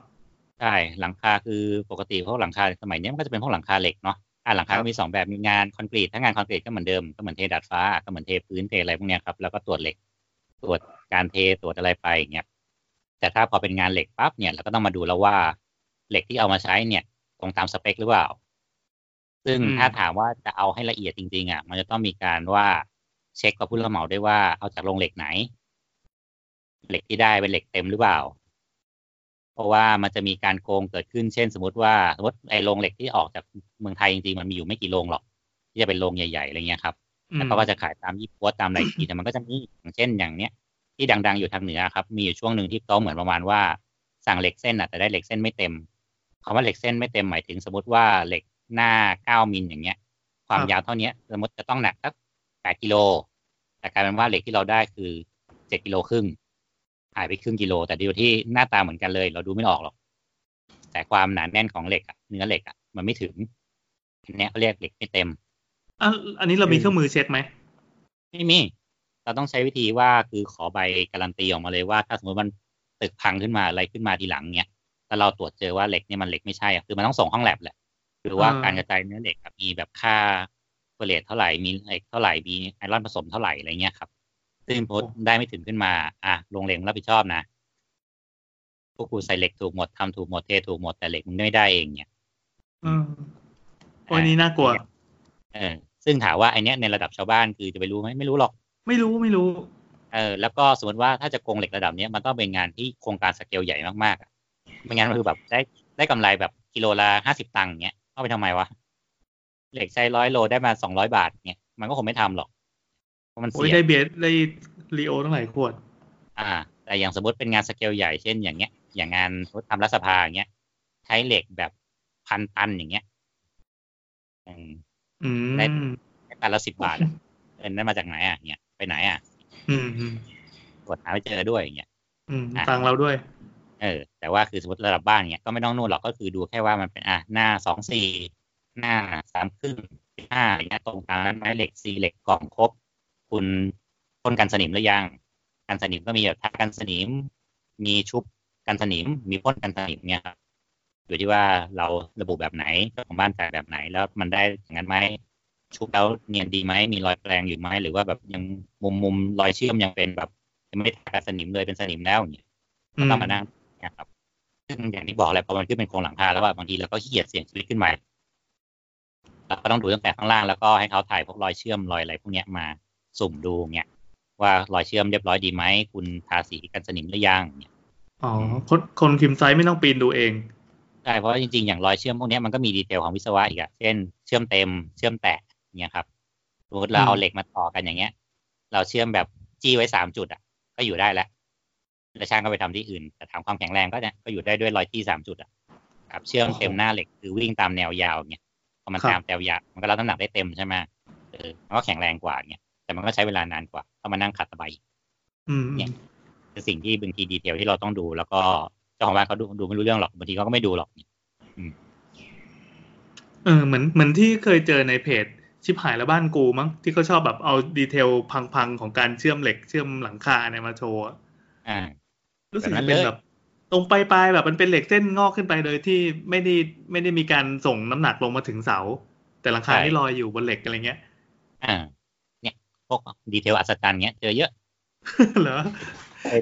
เคยไปผมดูแล้วเหมือนสถานที่คุมงานเนี่ยเป็นเป็นปปชปปงก็ไม่รู้คอยไปเช็คความทุจริตอะอ่า ประมาณนั้นแหละคือ รู้เท่าที่เท่าที่ทำงานมาคือไม่ได้ว่าช่างนะแต่คือส่วนใหญ่แบบเจ็ดสิบแปดสิบเปอร์เซ็นช่างก็คือเหมือนแบบก็ไม่ได้ตั้งใจโกงหรอก แต่ก็เหมือนแบบมีการลองของนิดหน่อยอะอันนี้พี่ว่าพี่ถ้าไม่ได้แบบว่าช่างเหรอไม่ได้ว่าไม่ได้ว่า แต่หมายถึงว่าคือ ถ้าจับได้ก็อุ้ยแย่จังอะแก้ให้ใหม่ไม่เสียตังค์โอเค จบ แต่ถ้าไม่เจอก็ก็ไม่พูดถึงเนี่ยอืม เออนี่ออกใช่ไหมอืมนึกออกนึกออกคือไม่ได้ว่าช่างไงแต่หมายถึงเท่าที่เจอมาส่วนใหญ่ก็แบบประมาณอย่างเงี้ย ซึ่งพอเราเจอเสร็จแล้วแบบ อะยังไงล่ะอย่างเงี้ยอุ้ยผมคงแบบลืมมาครับเนี่ยอืม ทำไมทำไมพี่ไม่ได้ว่าช่างพี่ต้องกำหมัดอะไม่ได้ว่าช่างเลยครับครับเนี่ย อืม เนี่ยครับ คือเราก็คือการคุมงานมันก็เหมือนตรงเนี้ยการที่ว่าแต่ละที่ดีไม่ดีก็คือดูความละเอียดมากน้อยแค่ไหนอะอืมอืมอย่างบางที่อย่างเงี้ยเจอแบบทำแปลอย่างเงี้ยทำแปลเสร็จเชื่อมเชื่อมเชื่อมมาอ้าวตรงนี้แม่งยังเป็นลวดผูกเลยอะไม่ได้ไม่ได้เชื่อมอย่างเงี้ย ลืม ลืมครับลืมครับเนี่ยแล้วกลายว่าบ้านเราเอาหลังคือหลังคาขึ้นไปผูกแล้วแมันอยู่ได้ด้วยลวดผูกเหล็ก เออเนี่ยเนี่ยอ่าแล้วเราก็ไม่รู้ไงแอบตัวโครงสร้างหลังคาแล้ว แล้วแล้วตัววัสดุปูมุงหลังคาเงี้ยครับ มีอะไรที่ที่เขาเล่นได้อีกบ้างไหมอ่าส่วนใหญ่ก็ไม่ครับ แต่อยู่ที่วิธีปูมากกว่า พวกนี้คือมันต้องจัดแนวดีๆอะเพราะว่าถ้ามันซ้อนกันไม่สนิทมันจะเป็นรูแล้วอะพอมันเป็นรูเสร็จปั๊บเนี่ยถ้าเรามาเจอทีหลังอะ ถ้าเราจะแก้เราต้องรื้อทั้งทั้งแนวไงเพราะเราจะปูจากข้างล่างขึ้นไปนี่ออกไหม ครับปูเสร็จชั้นหนึ่งเพื่อเอาชั้นสองขึ้นมาทับ หลังชั้นหนึ่งชั้นสามมาทับชั้นสองเนี่ยสมมติเราปูไปยี่สิบชั้นแล้วมาเจอว่าชั้นสองกับชั้นสามแม่งเป็นรูเนี่ยมันห่าง เพราะว่าหาแนวไม่ได้มันเบี้ยว ฝั่งนู้นแม่งชิดเชียร์ฝั่งนี้แม่งห่างเจียวเงี้ยอืมอืคือมถ้าแก้ก็คือต้องไปนั่งรื้ออีกสิบเจ็ดแถวข้างบนอะไรเงี้ยเพื่อมาล่างไล่ข้างล่างใหม่ อืมก็ไม่ได้ไงหรือพอมุงเสร็จแล้วเราแบบอะขึ้นไปดูไม่ได้เราก็ต้องดูจากข้างล่างว่าแบบก่อนที่เขาจะติดฟอยล์มุงฟอยล์อย่างเงี้ย มันมีรูมีแสงสะท้อนมีอะไรออกมาหรือเปล่า เหมือนมันมีอืมเฮ้ยตรงนี้แสงรอดเข้ามาได้อย่างเงี้ยมันเป็นรูรั่วนะเนี่ยฟิลหรือยังเก็บหรือยังเดี๋ยวต้องโป๊ปิดอะไรไหมอะไรเงี้ยครับอืใส่มครอบอย่างบางคนช่างช่างสมัยก่อนช่างอายุเยอะๆอย่างเงี้ยเคยทำแต่ว่าครอบหลังคาคือเหมือนในตัวครอบบนสุดที่ว่าไว้เชื่อมหลังคาเนี่ยเอาปูนมาโปะอืมอืมอืมครอบเปียกอะไรเงี้ยเหมือนทำบ้านสมัยก่อนก็เอาปูนโปะๆไว้ให้มันแบบน้ำไม่เข้า ครับออกมายุคหลังๆมันมีครอบแห้งอะครับมันเป็นอุปกรณ์ที่เขาเอาใส่มาเพื่อแบบมาสวมปิดทับอะไรเงี้ยเออมันก็เรียบร้อยดีไม่ต้องเอาปูนไปโปะอะไรเงี้ยน้ำก็ไม่เข้าช่างก็ไม่รู้ว่าเป็นไอันนี้คือครอบแห้งช่างก็เอาปูนโปะเสร็จแล้วเอาครอบแห้งปิดทับอีกทีหนึ่งโอ้ยน่ารักแม่งก็ไม่แม่งก็ไม่สนิทเนี่ยพอไม่อ่าสนิทเสร็จน้ำเข้าคนนี้ก็แบบเอ้าทำไงอะผมทำงี้มาตลอดนี่ไอ้นี่ผมใช้ไม่เป็นหรอกเนี่ยเอ้าแล้วมึงไม่บอกกูก่อนวะเนี่ยลุงไม่อัปเดตอะ ก็ต้องไปสกัดออกเอาครอบแห้งใส่ ถ้าเป็นครอบนวดเสร็จเราก็ต้องมานั่งดูว่าแบบซีลดีหรือยังเดี๋ยวถ้าพอปูนมันหดเนี่ยน้ำแม่งรั่วเข้ามาอย่างเงี้ยเอ้าแล้วเราจะแก้ยังไงเนี่ยอ่ามันจะมีหลายบ้านอะที่ไปตรวจเจอแล้วกลายเป็นว่าคือเหมือนแบบตัวครอบหลังคามันไม่สนิทอะอืมเราดูจากข้างนอกไม่เห็นหรอกแต่พอดูจากข้างในแล้วแบบอ้าวมันมันมันโดขึ้นมาอย่างเงี้ยฝนตกธรรมดาไม่เป็นไรหรอกแต่พอลมแรงๆอัดเข้ามาปั๊บน้ำน้ำเข้าเป็นก๊อกเลยอย่างเงี้ยอืมเราก็ต้องมาแก้ฝ้าใหม่มาอะไรใหม่เงี้ยครับ เนี่ยพวกเนี้ยคือที่ต้องดูเพ ราะว่าบางช่างบางคนคือพอเขาปูเสร็จปั๊บเขารีบเอาฟอยล์มุงข้างล่างเนี่ยครับฟอยล์ที่ไว้สำหรับสะท้อนความร้อนน่ะมันปิดหมดแล้วอย่างเงี้ยเรามองไม่เห็นแล้วอะอืมอืมอืมมันปิดเสร็จปั๊บเนี่ยน้ำแบบมีแสงรอดไหมอะไรไหมเนี่ยก็ไม่รู้ละเพราะว่ามันปิดหมดละเฮ้ยเรียบร้อยดีพี่ผมเอาน้ำฉีดแล้วไม่เป็นไร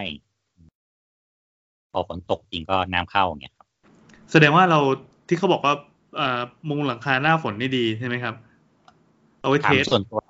เออส่วนตัวชอบนะ คือก่อนหน้าฝนอะดี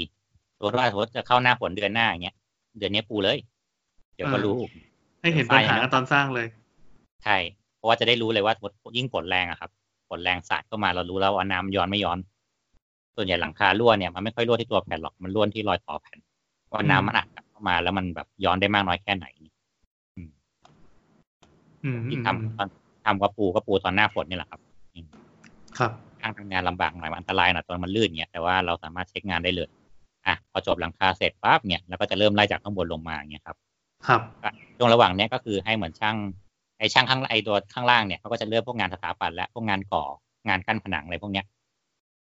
ซึ่งตรงเนี้ยมันก็คือเป็นการ manage ว่าในระหว่างงานโครงสร้างทำข้างบนอยู่อะข้างล่างก็คืองานสถาปัตย์ขึ้นได้ละพอเราทำพร้อมกัน อ่าทำการชั้นสองเสร็จชั้นหนึ่งเราสามารถแบบเอาช่างมาก่อผนังได้แล้วเนี่ย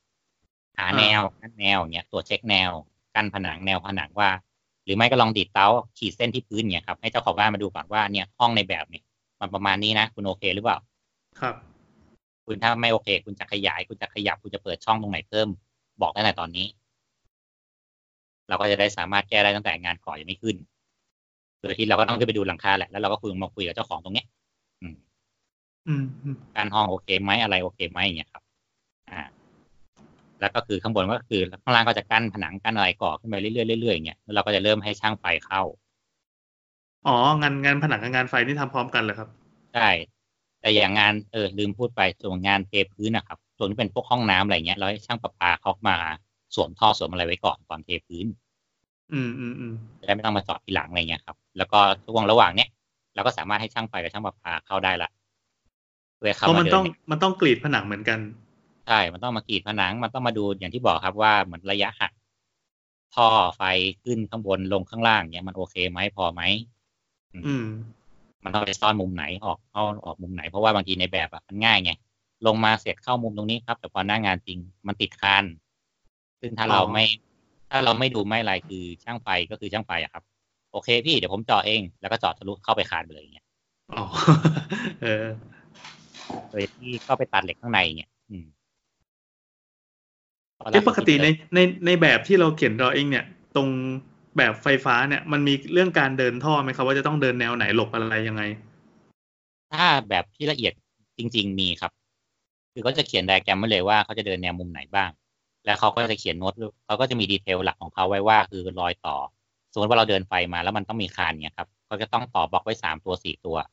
แล้วระยะบล็อกที่มันต่ำลงมาจากคานเนี่ยมันต้องกินไปเท่าไหร่ห้าเซนสิบเซนอย่างเงี้ยครับเขาจะเขียนไว้อยู่ละ แต่บางคนไม่ได้ดูอะเรานึกออกไหมเราแบบเฮ้ยใต้คานมันสูงสองเมตรหกสิบแล้วเราก็บอกเจ้าของบ้านได้ฟาสองเมตรหกสิบแต่จริงๆเราลืมเผื่อว่ามันต้องมีระยะต่อบล็อกไฟอีกประมาณสิบเซนอย่างเงี้ยอืกลายมเป็นว่าครับฟาดจริงๆเมตรห้าสิบเจ้าของบ้านก็เอาละเครียดละเนี่ยโอ้ยฟาดต่ำไปไม่ชอบอะอยากฟาดอืมขึ้นสูงอะไรเงี้ยถ้าช่างไฟทำเองก็ได้พี่เดี๋ยวผมเจาะทะลุคานเลยรูนิดเดียวไม่เป็นไรหรอกเจาะเข้าไปตัดเส้นหลักสองเส้นอย่างเงี้ยปุ๊บเข้าไปจบเลยคานอืม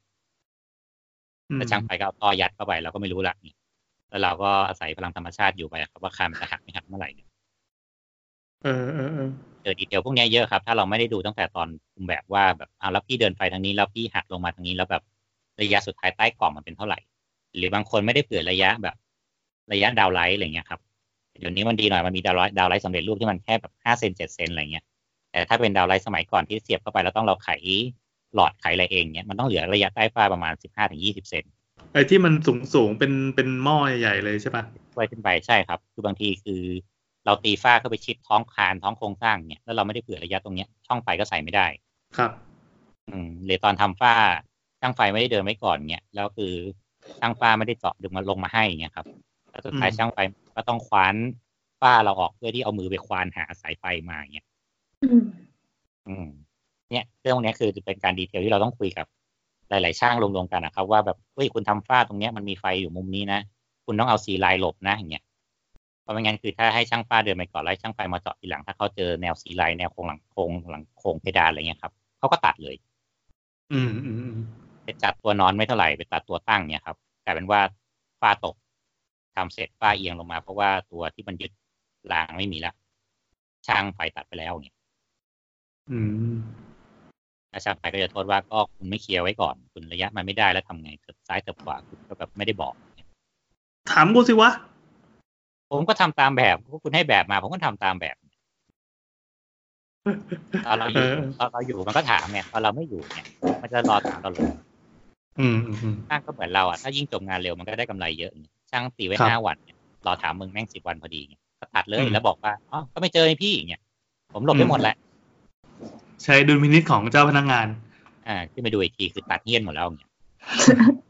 แล้วอยู่แล้วตอนนี้คือมันก็อยู่ด้วยอยู่ด้วยแบบตัวน็อตตัวอะไรเงี้ยพอผ่านไปสักห้าปีอะฝ้าทางซ้ายเอียงลงมาฝ้าทางขวาสูงขึ้นอย่างเงี้ยเพราะว่าตัวสลิงข้างบนมันหลุดมาแล้วเนี่ยทำไงอะอืมอันนี้ไม่เห็นสวดมนต์ไม่เห็นผลทันทีด้วยใช่เราไม่รู้คือแบบรับประกันงานหนึ่งปี ใช่เพราะในหนึ่งปีมันจะไม่เกิดผลเลยทั้งสิ้นไม่น้ำน้ำยังไม่รั่วอะไรเงี้ยอืมอืมกาวอย่างดีอยู่ ผ่านไปสามปีปุ๊บทุกอย่างเละเทะหมด เราก็ไม่รู้ละโอ้ยตื่นเต้นละชิบหายกูจะเจออะไรบ้างวะเนี่ยนี่ก็คืองานพวกเนี้ยครับที่เราต้อง manage เสร็จแล้วก็มาดูเรื่องและหลังๆ ก็คือเรื่องของการเลือกสีทาสีอืมอ่าติดวงกบอ่าแล้วก็มาเช็คเรื่องของเนี่ย ติดวงกบไม้คุณติดคุณยึดเข้ากับเอ็นเสาเอ็นดีไหมทำคานเอ็นครบรอบไหมอย่างเงี้ยคุณต่อไม้ดีหรือเปล่า วงกบประตูคุณข้างบนเก้าสิบข้างล่างเก้าสิบสองหรือเปล่าเนี่ย คือเวลาเราซื้อวงกบไม้มาครับเขาจะให้เรามาประกอบเองหน้างานเนี่ยอ่าแล้วเวลาช่างมันติดกับปูนเนี่ยครับถ้ามันไม่วัดระยะให้มันดีๆอะพอมันยึดกับปูนเสร็จแล้วปูนมันแข็งอะมันก็ถากบางที่คือข้างล่างบานข้างบนหุบสอบเข้าอย่างเงี้ยถักอะไรแล้วเราถักได้ไม้เหรออ่า คือไม้นึกออกไหมเพราะไม้มันเป็นเหมือนตัวยูคว่ำอะครับข้างล่างมันครับไม่มีครับตัวยึดอะไรอ่า ข้างบนโอเค ข้างบนระยะเก้าสิบได้เพราะมันมีเฟรมบนไงข้างล่างแม่งไม่มีเฟรมล่างเนี่ยข้างล่างเสร็จพอช่างแม่งเอามาตั้งเสร็จแล้วแบบทำไปเลย มันก็แบบพอเหมือนพอ มันโดนน้ำโดนอะไรในปูนอะ มันก็ขยายตัวไงอ๋อข้างล่างแม่งก็ต่างเออเอเคยอเคยเลวร้ายสุดๆอยู่ที่ข้างบนเก้าสิบข้างล่างเก้าสิบห้าแล้วต้องสั่งบานมาเท่าไหร่อะสั่งบานมาเก้าสิบห้าเพื่อมาตัดออกอีกห้าเซนเนี่ยเหรอเอ๊ะไถปกให้ติมันได้เป็นปกติเราต้องต้องวัดจากบานปะครับหรือว่า หรือว่ายังไงครับปกติเราจะสั่งบานก็คือเราวัดจากบานอะเช่นสมมติเราประตูบานเก้าสิบแล้วก็วัดเคลียร์ในของบานเป็นเก้าสิบอย่างเงี้ยครับ อย่างมากก็คือถ้ามัน error นิดหน่อยเขาก็ใส่ออกครึ่งเซนเซนหนึ่ง ประตูบานอาจจะมาแบบเก้าสิบเอ็ดเซนเพื่อให้เราตัดอยู่แล้วอย่างเงี้ยครับเออมันไม่มีหรอกนะที่แบบสอบเผื่อไว้ประมาณสามเซนนิ้วหนึ่งอะไรเงี้ยไม่มีอย่างเงี้ยอืมแต่กลายว่าปูนแห้งแล้วทำไงเราต้องทุบผนังนั้นใหม่ออกหมดเนี่ยครับ เพื่อหล่อเอ็นใหม่เราต้องสั่งวงกบใหม่เพราะว่าพอวงกบมันโดนนู่นมันก็ฉีกแล้วอะอืมอืมเนี่ยมันก็ดีเทลพวกนี้ที่เราต้องไล่ดูตลอดอะครับ ในระหว่างการก่อสร้างเนี่ยหรืออย่างสั่งเป็นประตูให้เป็นหน้าต่างอลูมิเนียมมาเนี่ยระยะช่องได้ไหมเขาใส่แบบชิดพอดีหรือเปล่าหรือ ฝั่งซ้ายชิดพอดีฝั่งขวาแม่งเหลือเป็นเซนอะไรเงี้ยแล้วก็เอาซิลิโคนมาอุดอุดๆไว้เยอะถ้าเซนโคนอยู่มากก็ได้ประมาณสามปีห้าปีก็รั่วแล้วเนี่ยเออครับซึ่งอุดซิลิโคนช่างทั่วไปก็คือเหมือนฉีดให้มันแบบเข้าไปนิดเดียวอะ เพราะว่าใส่ใส่ใส่ให้มันเต็มก็เปลืองไงเพราะว่าใส่ผิวๆอย่างเงี้ย อืมนั่นแหละ แล้วถ้าเราไม่ดูเขาติดดีๆตั้งแต่แรกอะให้เขาเปลี่ยนว่ามันถ้ามันเหลือเยอะให้เขาเปลี่ยนอะไรเงี้ยเขาก็ทำเสร็จเขาก็ไป พอครัฝบนตกมาน้ำก็ซึมเข้าตรงเนี้ยพวกเนี้ยอืมอืมเนี่ยอืมซึ่งซึ่งบางทีเวลาเรามาตรวจงานทีหลังปุ๊บไอ้พวกคนที่เขาแบบรับตรวจตรวจบ้านตรวจคอนโดก่อนเข้าอะไรเงี้ยครับเดี๋ยวเนี้ยต้องไล่ดูเลยอืมแล้วพอมันอันนั้นมันแก้ลำบากละอืมจริงๆอันนี้มันก็เหมือนการตรวจบ้านเหมือนกันนะแต่เป็นตรวจระหว่างการก่อสร้างอ๋ออาชีพตรวจบ้านก็คือพอเสร็จแล้วก็ตรวจตรวจเพื่อปกป้องเจ้าของบ้านอีกทีหนึ่ง อ่าสมมติถ้าพี่รับงานตรวจบ้านเนี่ยพี่ก็ไปดูดีเทลพวกเนี้ยคือโอเคแต่งานโครงสร้างไปเพราะเราดูข้างในไม่ได้เออเราไปดูแล้วว่าได้ระดับไม้ซ้ายขวาเท่ากันไหมระดับน้ำได้ไหมประตูตั้งตรงไหมข้างล่างตีนลอยไหมตีนครูดไหมอะไรเงี้ยครับ ครับ น้ำขังหรือยังเนี่ยน้ำรั่วไหมอะไรเงี้ยครับอืมก็เนี่ยก็เหมือนกันเลย วิธีเดียวกันแต่แค่ว่าเราดูระหว่างก่อสร้างกับเสร็จงาน อืม อืมแค่นั้นเออนั่นแหละอะรวมๆก็ประมาณควาเนี้มเสียหายไม่เท่ากันด้วย เพราะว่าถ้าครับ ถ้าเกิดไปตรวจงานตอนงานมันเสร็จเรียบร้อยแล้วอะแก้เยอะกว่าเออเออ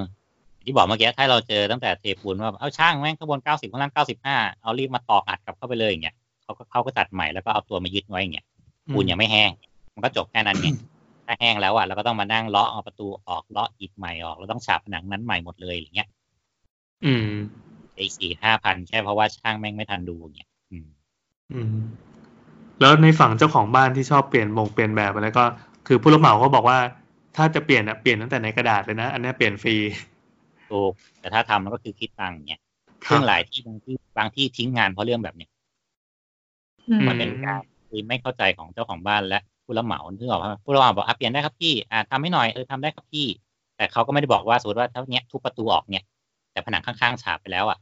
แต่พออาเปลี่ยนใหม่ผมผมเปลี่ยนให้พี่แล้วครับพอมาฉาบเสร็จอ้าวช่างทำไมแบบรอยฉาบไม่เท่ากันเลยอะไม่สวยเลยอะอย่างเงี้ยสกัดฉาบใหม่ให้พี่หน่อยสิอ้าวอันใหญ่อีกมอ่าหรือแบบไปเจาะช่องหน้าต่างให้พี่หน่อยสิก็เนี่ยแค่ทุบๆเองฉาบให้มันเรียบๆก็เสร็จละเนี่ยอืมอืมช่างก็ต้องไปตัดเอาเหล็กเส้นใส่เอาทำเอ็นใหม่ฉาบใหม่เอ้าฉาบไม่สวยเลยอะอย่างเงี้ยสกัดฉาบทั้งใหม่ให้หน่อยสิอย่างเงี้ยแต่อืมคุณเผาเขาก็จะแบบว่า อันนี้โดนไปสองพันอันนี้โดนไปห้าพันอันนี้โดนไปหมื่นหนึ่งพรุ่งนี้ไม่มาแล้วเว้ยเนี่ยเนี่ยมันก็จะมีเคสประมาณนี้ซะเยอะเนี่ยครับ ครับเออมีกระเบื้องอีกอย่างหนึ่งงานกระเบื้องพี่มีอะไรบ้างไหมแน่แน่กำลังปูกระเบื้องอะสิครับงานกระเบื้องมีอย่างเดียวเลยครับ เรื่องของไอ้สองอย่างก็คือเรื่องของสโลปถ้าแบบพวกปูพื้นปูอะไรเงี้ยดูสโลปให้ดีอืม ถ้าเป็นไปได้ในระหว่างเขาเขาทำอะครับเอาลองเอาน้ำเทหรือเอาลูกแก้วกิ้งเลยก็ได้ ว่าสโลปมันไหลไปตามที่เรากำหนดไว้ต้องการไหมอืมอย่างในห้องน้ำนะหรืออย่างข้างนอกเนี่ยครับ ก็พยายามดูว่าเหมือนแบบรอยห่างรอยแนวมันได้ไหมคือเขาขึงเชือกก็จริงอะแล้วมันเชือกตามแนวเขาหรือเปล่า มุมอืมเมิมบิดไหมอะไรเงี้ยครับ คือบางช่างบางคนก็แบบเหมือนพอมุมบิดเขาก็เอายาแนวมาป้ายอย่างเงี้ย ซึ่งมันไม่ควรไงหรือว่าแนวตัดกระเบื้องอะไรเงี้ยครับ การการวางแผนลงเศษลงกระเบื้องอะไรตั้งแต่แรกอะมันโอเคไง เช่นว่าทำยังไงให้มันใช้แผ่นที่เราต้องต้องตัดให้น้อยที่สุดอะเพราะเวลาตัดทีไรช่างมันทำงานไม่ค่อยเรียบร้อยหรอกแล้วเราต้องเสียเศษด้วยอย่างเงี้ยอืมอืมอืมอืมเออจะบริหารยังไงอย่างเงี้ยครับ อืม ก็การเข้ามุม เข้าเรามุก็มต้อง อ่า การปูกระเบื้องหรืออะไรเงี้ยครับสมมติปูผนังเนี้ยเข้ามุมห้องน้ำอะ มันก็จะมี เข้ามุมมีอยู่สักสองสามอย่างก็คืออันหนึงก็คือเหมือนเอากระเบื้องทับกระเบื้องไปเลยครับเราก็จะเห็นสันของกระเบื้องอันหนึ่งเนาะอืมหรือที่เราชอบทำกันคือบาก45องศาคือเอากระเบื้องฝั่งหนึ่งมาบาก45ฝั่งหนึ่งบาก45แล้วประกบกันให้มันพอดี ครับ ข้อเสียคือช่างด่าแม่ เพราะว่ากระเบื้องบางอย่างมันตัดยาก แล้วมันอืมทำงานช้ามันเออครับมันยากแล้วไอ้ตรงรอยตรงเนี้ยมันจะแตกง่าย พอตัดตัดไปสักพักมันแตกก็ต้องเปลี่ยนแผ่นใหม่เลยครับ มันก็จะมีความสิ้นเปลืองแต่ถามมันสวยไหมมันก็สวยกว่า สวยกว่า อันที่สามเลยก็เหมือนติดคิ้ว ก็มีคิ้วพลาสติกคิ้วสแตนเลสคิ้วอลูมิเนียมอะไรเงี้ยครับคือเหมือนเป็นตัวจบกระเบื้องอะไรเงี้ย อันเนี้ยที่เราต้องเคลียร์เคลียร์ทั้งเจ้าของบ้านแล้วก็เคลียร์ทั้งช่างด้วยว่าให้ทำยังไง เพราะถ้าช่างก็จะทำสิ่งที่มันง่ายที่สุดเออเออเออโอ้โหเสร็จเอานี้ทับอันนี้เสร็จแล้วครับพี่เห็นสันแบบขาวจั่วมาเลย ห้องน้ำสีดำมีสันขาวมาเลยเออหรือบาก45ก็ต้องดูไว้ว่ามันบากเนียบไหมอย่างเงี้ยบางทีเนื้อข้างหลังแบบโกงมาเลยอย่างเงี้ยครับมี สามก็คือวิธีคละลายอะครับคละลายคละแบบพวกกระเบื้องพวกเนี้ยไม่ว่าจะเป็นเกรดแบบ A พรีเมียมขนาดไหนอะเวลาเราได้มาจะมีสักสิบเปอร์เซ็นที่มันจะมีดีเฟกต์ของมันอยู่เช่นกระเบื้องโก่งกระเบื้องเอียงรอยไม่ต่ออะไรเงี้ยอืมพวกเนี้ยแต่ช่างส่วนใหญ่ก็คือเขาไม่ดูหรอกเขาก็จะปูปูปูไปแล้วกลายว่าพอเรามาเดินเดินเสร็จเอ้ยทำไมตรงนี้มันเป็นหลังเต่าเนี่ยเออระดับได้อะไรได้ แต่กลายว่ากระเบื้องตัวเนี้ยมันโกงแต่ช่างก็ไม่เอาเออแต่ถ้าแก้ตอนนั้นได้ก็ดีหรือถ้าไม่แก้ ก็นั่นแหละมันก็ต้องเป็นปัญหาต่อไปเรื่อยๆว่าอยู่ไปเพราะกระเบื้องโกงอะไรเงี้ยเราสามารถแบบล็อกกระเบื้องเป็นแผ่นๆได้ไหมหรือว่ามันยังไงก็ต้องเสียหาย ได้ก็ทุบแผ่นนั้นทิ้งอะครับ แล้วก็ใส่ใหม่สกัดใหม่แต่ถ้าเดี๋ยวนี้พวกปูนกาวปูนอะไรสมัยใหม่มันค่อนข้างแข็งถ้ารีบเปลี่ยนได้รีบตรวจได้มันดี เพราะว่าครับเอ้ยมันแข็งแข็งมากแข็งแบบ เอาตะปูต่อตะปูหักไปเลยอะอืมไอ้พวกแบบปูนที่แบบพวกติดกระเบื้องแผ่นใหญ่ติดหินแกรนิตโดยเฉพาะอะไรพวกเนี้ยครับ พวกเนี้ยจะแข็งมาก เป็นแบบถ้าอเราภิมหาถาวร เออ จะแบบพวกนี้ซ่อมผนังได้ด้วยอ๋อถ้าอันนี้เป็นทิปเล็กน้อยครับเพิ่งเจอยังไงครับไม่นานพวกที่แบบว่าผนังที่แบบเป็นรอยร้าวอะครับ รอยร้าวที่ลึกหน่อยอะไรเงี้ยที่เหมือนพวกถ้าแบบเราเราฉาบผนังเสร็จแล้วอย่างเงี้ยผนังมันแตกเป็นรอยเป็นเป็นรอยเล็กๆหน่อยๆเงี้ยมันเอาพวกอะคริลิกโป้ได้เงี้ยแต่ถ้ามันเป็นรอยแตกที่เหมือนแบบลึกลงไปอย่างเงี้ยครับสักเป็นเซนหนึ่งอะไรเงี้ย แล้วเวลาถ้าเราเอาปูนอะไรมาฉาบมาอะไรมาโป้งเงี้ย มันก็จะแตกซ้ำแตกซ้ำเนี่ยให้เอาปูนกาวอัดเข้าไปเลยอืมปูนกาวอัดเข้าไปเลยแล้วก็ฉาบทับหน้าหน่อยหนึงอะครับ แล้วมันจะไม่ครับแตกอีกเลยอีกเลยเนี่ย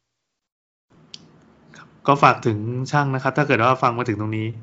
โดยไม่เคลี้ยงโทรศัพท์ทิ้งไปก่อนอะก็โอจะเคเริ่มด่าพ่อสถาปนิกแล้วตอนเนี้ยอุ๊ยเขาด่าตั้งแต่ห้านาทีแรกแล้วปะ ไม่ถ้าเขาถ้าเขาคิดจะมาฟังอะ เขาน่าจะเป็นคนถามตั้งแต่แรกแล้วก็เป็นคนแบบนั้นอืมอืมไม่ก็นั่นแหละ มันไม่แต่ว่าที่พูดเนี่ยมันก็คือเป็นเรื่องของลักษณะการทำงานตามวิชาการ ตามวิชาชีพ หรือแม้แต่ตามคู่มืออะครับ คู่มือการปูคู่มืออะไรเงี้ยเขามีวิธีให้แล้วก็มีวิธีก็ตามเนี้ยครับ อืมถ้าเขาคืออาจถ้าทำได้ดีซึ่งเออถ้าทำได้ เช่นต้องลงพุกขนาดระยะเท่านี้ต้องเท่านี้เอาระดับน้ำวัดตลอดทุกครั้งอะไรเงี้ยเขาก็เขียนไว้ตลอด แต่ถามว่าช่างจะทำถึงขนาดนั้นไหมก็คงไม่อะอืมก็นั่นแหละครับอะอ่าน่าจะเป็นท้ายๆละพวกงานงานฟินิชชิ่งงานเก็บความเรียบร้อยสวยงาม มันมีอะไรอีกไหมครับ ส่วนใหญ่พวกนี้เรื่องงาน detail แล้วครับ เช่นสีทาสีเรียบไหมมีเปลี่ยนลูกกลิ้งบ่อยไหมอย่างเงี้ยสีเป็นก้อนหรือเปล่า ช่างผสมน้ำไหมเป็นลูกกลิ้งด้วยเหรอเอา ไว้เดี๋ยวตอนทาสีก็จะรู้ครับ เพราะว่าคือถ้าสีที่มันทาบ่อยๆ แล้วไม่ได้ไม่ค่อยเปลี่ยนลูกกลิ้งอะตรงที่เป็นผนังอะ มันก็จะเป็นเม็ดเม็ดเม็ดเม็ดเม็ดเพราะว่าเหมือนตัวฟองน้ำมันหมดสภาพอะอ๋อมันจะเป็นหนามหนามๆป่ะอ่า มันจะเป็นหนามหนามอืมๆพอรอบนี้เสร็จเป็นหนามหนามๆรอบหนึ่งแล้วพอเราไปทาสีทับอะมันก็จะเป็นหนามอีกรอบหนึ่งเออหนามก็จะสูงขึ้น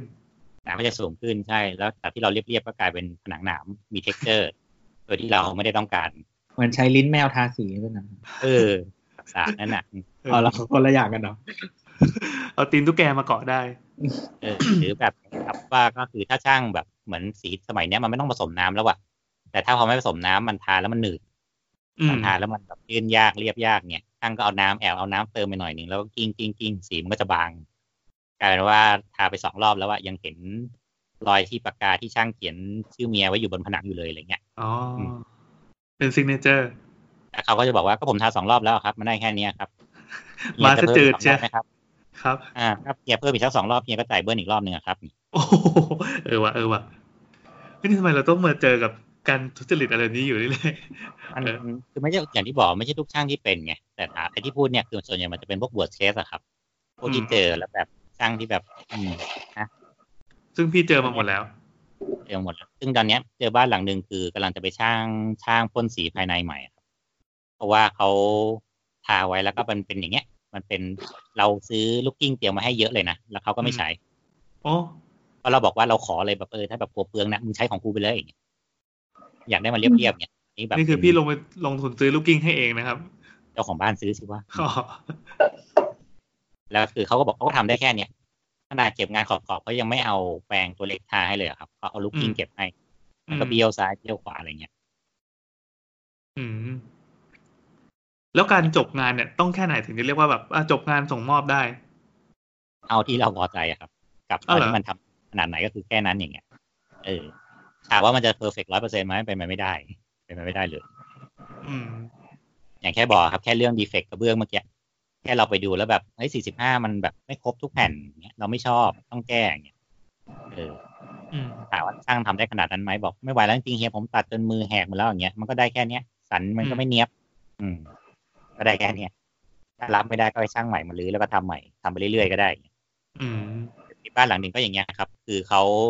แรกๆก็ทำเป็นเป็นจ็อบเป็นจ้างเป็นเหมาเป็นเป็นอย่างเงี้ย จนตอนหลังเขาจ่ายเขาจ่ายผู้รับเหมาเป็นเดือนนะอืมเรียกไปเดือนละห้าหมื่นแล้วกูจะแก้อะไรก็ได้กูจะซ่อมอะไรก็ได้กูจะต่อเติมอะไรก็ได้ก็เรื่องของมึงเนี่ยจ่ายมาเลยอ๋อเดือนละห้าห้าหมื่นห้าหมื่นเดี๋ยวผมนี่แบบช่างให้ทั้งชุด subscription นะครับ อืมเออแล้วก็กลายเป็นว่าคือ เขาทำมาสองปีกว่าแล้วอะก็ยังไม่เสร็จ โอ้โหเขามายืนยืนเสร็จแล้วก็แบบ อืมผนังนี้ไม่ค่อยโอเคเนาะเนี่ยพอเหมือนไปเห็นแบบเออบ้านเพื่อนเขาแบบเจาะผนังตรงนี้ได้เนี่ยนี่เราเพิ่มช่องแสงได้ไหมเนี่ยแล้วช่างก็ทำไปเรื่อยๆนั่นอยู่สุดท้ายคือ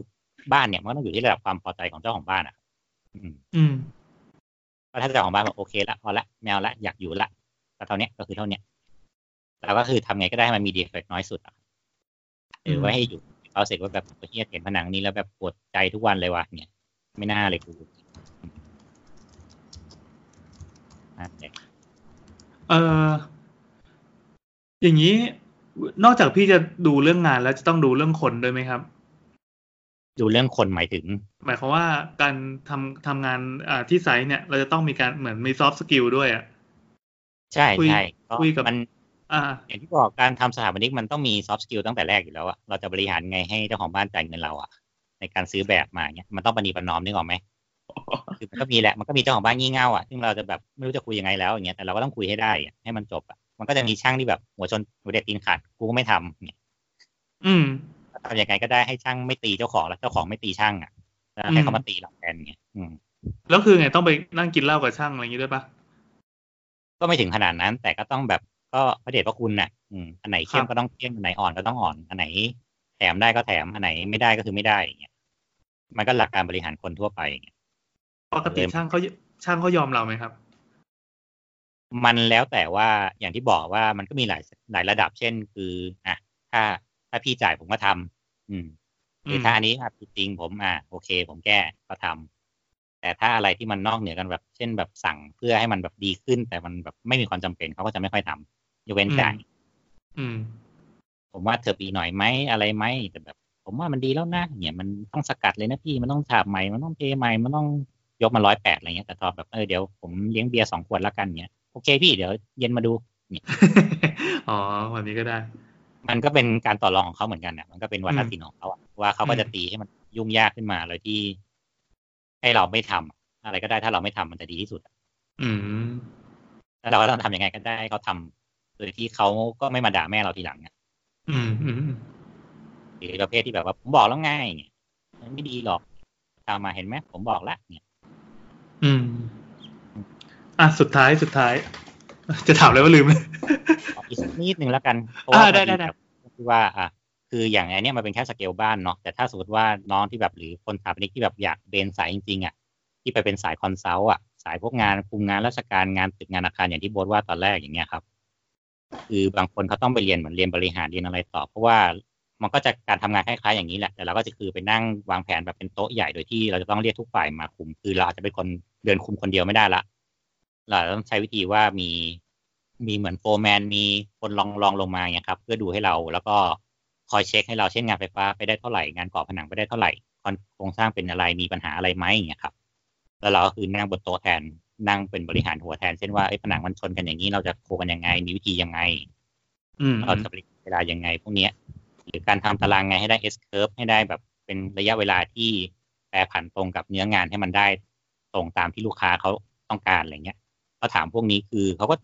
เวลาเราคิดค่าคุมงานเราก็จะคิดค่าคอนซัลท์เป็นเดือนนะครับอืมอืมบวกลบคูณหารแล้วถามว่ามันได้เยอะไหมได้เยอะนะ โดยที่ก็เหมือนเราก็แค่ เราก็ทำงานอย่างเงี้ยทุกวันน่ะก็ไปทะเลาะกับช่างทุกวันแต่เราสมมติว่าได้เงินแบบเดือนละห้าหมื่นเดือนละแสนโดยที่เราไม่ต้องลงไปทะเลาะเองด้วย เราสั่งคนอื่นไปทะเลาะต่อเองก็ได้ด้วยอย่างเงี้ย อืม อันนี้คือขึ้นมาเป็นหัวละให้อะให้ปล่อยให้น้องๆไปคุมไซส์เอา แต่ความเหนื่อยก็ตรงที่ว่าทุกปัญหาก็จะมาลงที่เราอะแล้วเราต้องเป็นคนแก้ปัญหาเป็นคน management ไปอย่างเงี้ยครับอ่าแล้วเราก็ต้องมานั่งปณีประนอมกับเจ้าของว่าทำยังไงให้มันเร็วที่สุดเราจะยังไงสลับงานไฟงานตรงนี้ตรงนั้นตรงนั้นไอ้พวกที่แบบ cross กันอย่างเงี้ยอย่าให้เกิด อย่าอะไรก็ได้ที่ไม่ให้งานมันมีมันสะดุดเลยอย่างเงี้ยครับเมื่อแรกกันมันคือเหมือนเป็นจุดศูนย์กลางดราม่าแต่เราได้นั่งในห้องแอร์ใช่แล้วแต่คือพวกเนี้ยเราต้องก็คือเหมือนเราสั่งเด็ดขาดก็เลยแบบอะไฟฟ้าประปางานระบบมาคุยกันเลย ใครจะเดินก่อนเดินหลัง ซ้ายขวาไม่ทับกัน แล้วคุณทำงานพร้อมกันได้ไหมถ้าทำพร้อมกันได้ทำเลยอะก่อผนังทำได้ทุกอย่างคงได้โครงสร้างทำได้ ทุกอย่างเติมหน้างานได้หมดอะโอเค แต่ถ้ามีอะไรเกิดบอกว่าช่างไฟบอกผมทำไม่ได้ผมต้องรอไอ้นี่เสร็จอีกสองอาทิตย์เนี่ย ไม่ได้ละมันจะได้เกิดภาวะแบบนี้ขึ้นไม่ได้เนี่ยแล้วก็ต้องเอาช่างไฟไปทำที่อื่น หรือว่าเอาไอ้ช่างวันนี้ไปทำอย่างอื่นก่อนแล้วก็ทำทั้งไฟเสร็จก่อนคือลำดับความความจำเป็นของมันก่อน เอออืมถ้าอันนี้มันจำเป็นต้องทำจริงๆก็อะคุณไปทำตรงอื่นก่อนเลยอย่าให้หยุดเนี่ย ครับครับเพราะว่าพวกนี้แล้วสุดท้ายเราก็วัดเป็นเปอร์เซ็นต์ว่าสมมติเราต้องก่อผนังหนึ่งร้อยเปอร์เซ็นหนึ่งร้อยตารางเมตรอย่างเงี้ยวันนี้ก่อได้สิบตารางเมตรอะก็สิบเปอร์เซ็นต์ตรงตามแผนไหม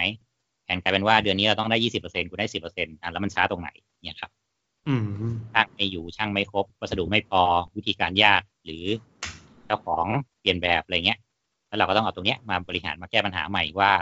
แล้วมันเกิดจากอะไร ถ้าคนไม่พอต้องจ้างเพิ่มไหมแล้วคอสมันเพิ่มขึ้นมันคุ้มไหมอะไรเงี้ยครับ อืมอืมมันก็จะเป็นอีกแบบหนึ่งที่บางคนก็จะไปเรียนบริหารเลย เพราะมันก็ต้องบริหารคนบริหารอะไรพวกเนี้ยครับ อย่างตอนทำโรงหนังก็คือคนที่มาประชุมด้วยก็มีประมาณสามสิบคนอย่างเงี้ยไม่รวมเจ้าของจากสามสิบคนจ่ายลงไปถึงช่างก็อีกประมาณสามร้อยคนอย่างเงี้ยอืมเราทำไม่ไหวไงเออแล้วเราก็ต้องมานั่งกลุ่มหัวหัวหัวสั่งหัวอย่างเดียวอืมก็ต้องเป็นคนที่มีสกิลด้านนี้ ถึงจะเหมาะกับการทำสายงานนี้นะครับใช่ซึ่งซึ่งส่วนใหญ่เท่าที่เจอมา ถ้าเขาไม่ถนัดดีไซน์อะเขาจะมาทางสายนี้กันซะมากบางคนก็จะชอบเก่งทางเนี้ยเพราะเหมือนตรรกะตรรกะได้เหตุผลได้ แต่แบบเรื่องอารมณ์ไม่ค่อยได้ ดีไซน์ไม่ค่อยได้เออบางคนอืมที่เหมือนแบบอ๋อแบบเอ้ยดีไซน์แม่งไม่สวยเลยว่าใครก็ด่าอะไรเงี้ยลองมาดูฝั่งด้านนี้ดูเนี่ยอืมมันไม่ต้องคิดด้วยก็คือทำตามแบบแล้วก็แก้ปัญหาอย่างเดียว ก็ต้องดูต้องดูว่าปีหนึ่งได้คอนเกตอะไร ได้ด็อก ดีไซน์ก็ได้ด็อกพี่ได้ด็อกเหรอโอ้ยโดนถีบออกมาจากเอฟด้วยซ้ำไปคอนปีหนึ่งโหพี่กากมากเลยแก้แก้ตอนปีสี่กิ่งใส่อะ คือคือที่คณะที่มหาลัยแห่งหนึ่งย่านท่าช้างเขาจะมีเสียงร่ำลือกันว่าวิชาคอนปีหนึ่งอะคือ เอาให้ เอาให้ตกสักครึ่งชั้น อืม อะไรแบบนั้นอะไรแบบนั้น แต่หลังๆก็ดีขึ้นแล้วเพราะว่าครับพอปีหนึ่งเหรอปีหนึ่งปีหนึ่งเลยไม่ได้เขียนแต่แบว่าบมันเป็นเหรอก็เขียนแบบนี่แหละ แต่มันเป็นตัวที่มันไม่ต้องต่อไงเขาก็เลยสามารถกักได้ ก็เป็นปีเดียวที่ต้องไปเปิดหอประชุม เพื่อให้นักศึกษาโรงเรียนทุกห้าชั้นปีรวมกันประมาณร้อยกว่าคนอะเออเพื่อมาแก้เอฟอะ อันนี้เป็นตำนานของคณะ ซึ่งซึ่งน้ำเขียนแบบตาแตกเลยนะวิชาคอนน่ะ เออ นั่นแหละ เขียนแบบเขียนทั้งตายต่อก็โมเดลตายว่าตรงเนี้ยเออมันไม่ใช่เขียนอย่างเดียวมันต้องต่อโมเดลด้วยต้องแบบเข้าใจถึงdetail จริง ๆ อะ ใช่ใช่ใช่ใช่คือต้อง ทำโมเดลที่แสดงโครงสร้าง โดยที่สเกลก็ต้อง on ด้วยนั่นแหละนั่นแหละนั่นแหละ อะไรแบบนั้น อะไรแบบนั้น อืมแก้ตอนปีสี่นั่นแหละ F เนี่ย รู้สึกว่ารุ่นรุ่น รุ่นพี่แก่กว่าผมปีนึงอะรุ่นหลังผมสองปีอะตกเกินครึ่ง จนเหมือนเป็นจุดเปลี่ยนของของอาจารย์ที่สอนวิชาคอนอะจนเหมือนเหมือนประมาณว่าเขาก็แบบโรงเรียนดามงดราม่าอะไรกันใหญ่โต ถ้าเป็นยุคนี้ก็คือแบบคงอันวันนี้ลเด็งกเฟซแล้วอะอืม เอออะไรแบบนั้น แต่ทุกวันนี้ก็ก็พอมองย้อนกลับไปก็เออไอพวกเด็กพวกนั้นที่แม่งได้เอฟกัน แล้วก็มีแก้เกอร์อะไรก็ได้ดีกันทุกคนเลยอะเหมือนแบบเจอเจอยาแรงเพื่อนพี่ที่อืมตกก็ตอนนี้เหมือนพวกคุมงานคอนซัลท์อะไรกันซะเยอะอะอืมอืมอืมก็ไปทางนั้นนั่นแหละเนี่ยทำไมทำไม โตมากลายเป็นคนแบบนี้กันได้วะของน้ำตอนตอนวิชาคอนอีโบสยังอยู่ไหมวะเนี่ยกูโอ้มันยแค่ไม่หลับต่อป่าวะอะเออตายแล้ว คือบอกว่าคนเขียนแบบเยอะมากเหมือนเราอาจารย์แบบ ให้ให้แบบมา เขียนแบบก็คือเหมือนฟิลแบบว่า คุณเอาต้นฉบับมา แต่ห้ามเขียนเหมือนน่ะ ซึ่งอ้าวแม่งเข้าใจปะเราเรามาจากเด็กมหกด้วยกันน่ะอืมคือไม่ไม่เคยจับแบบเลย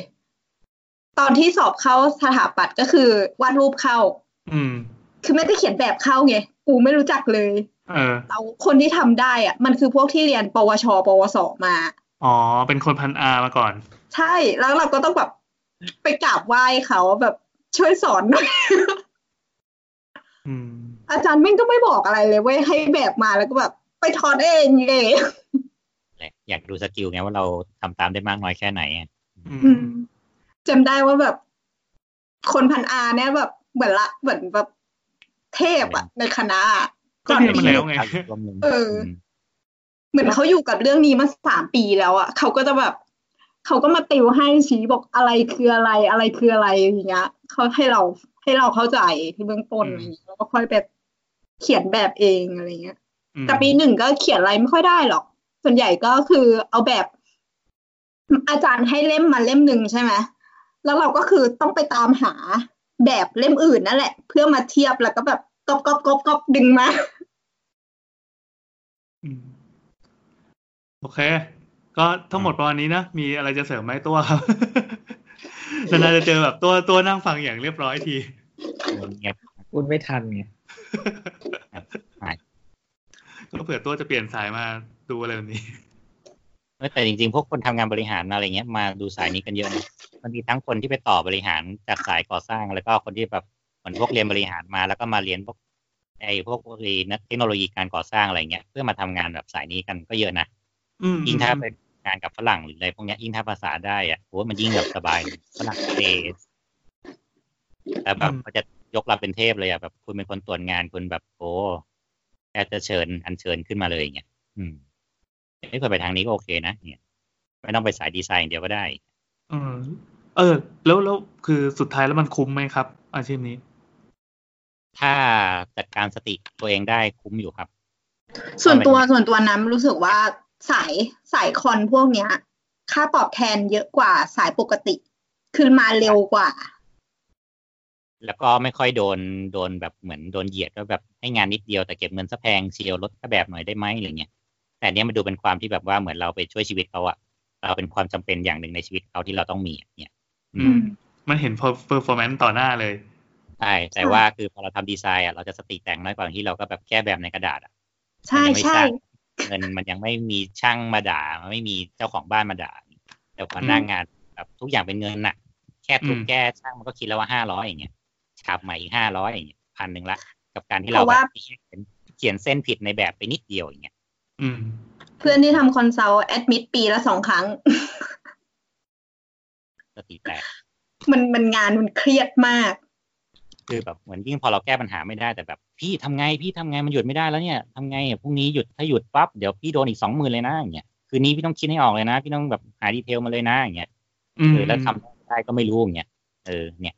เราต้องมานั่งบริหารเงี้ยแล้วแบบพรุ่งนี้จะเข้าไปตอบผู้บริหารไงว่าแบบแล้วไอ้ดีเทลตรงนี้ที่มันพังขึ้นมาเราจะแบบชดเชยเวลามันยังไง แก้มันยังไง และข้อที่มันลืมใส่มันเนี่ย เราจะไปใส่ไว้ตรงไหนเนี่ยอืม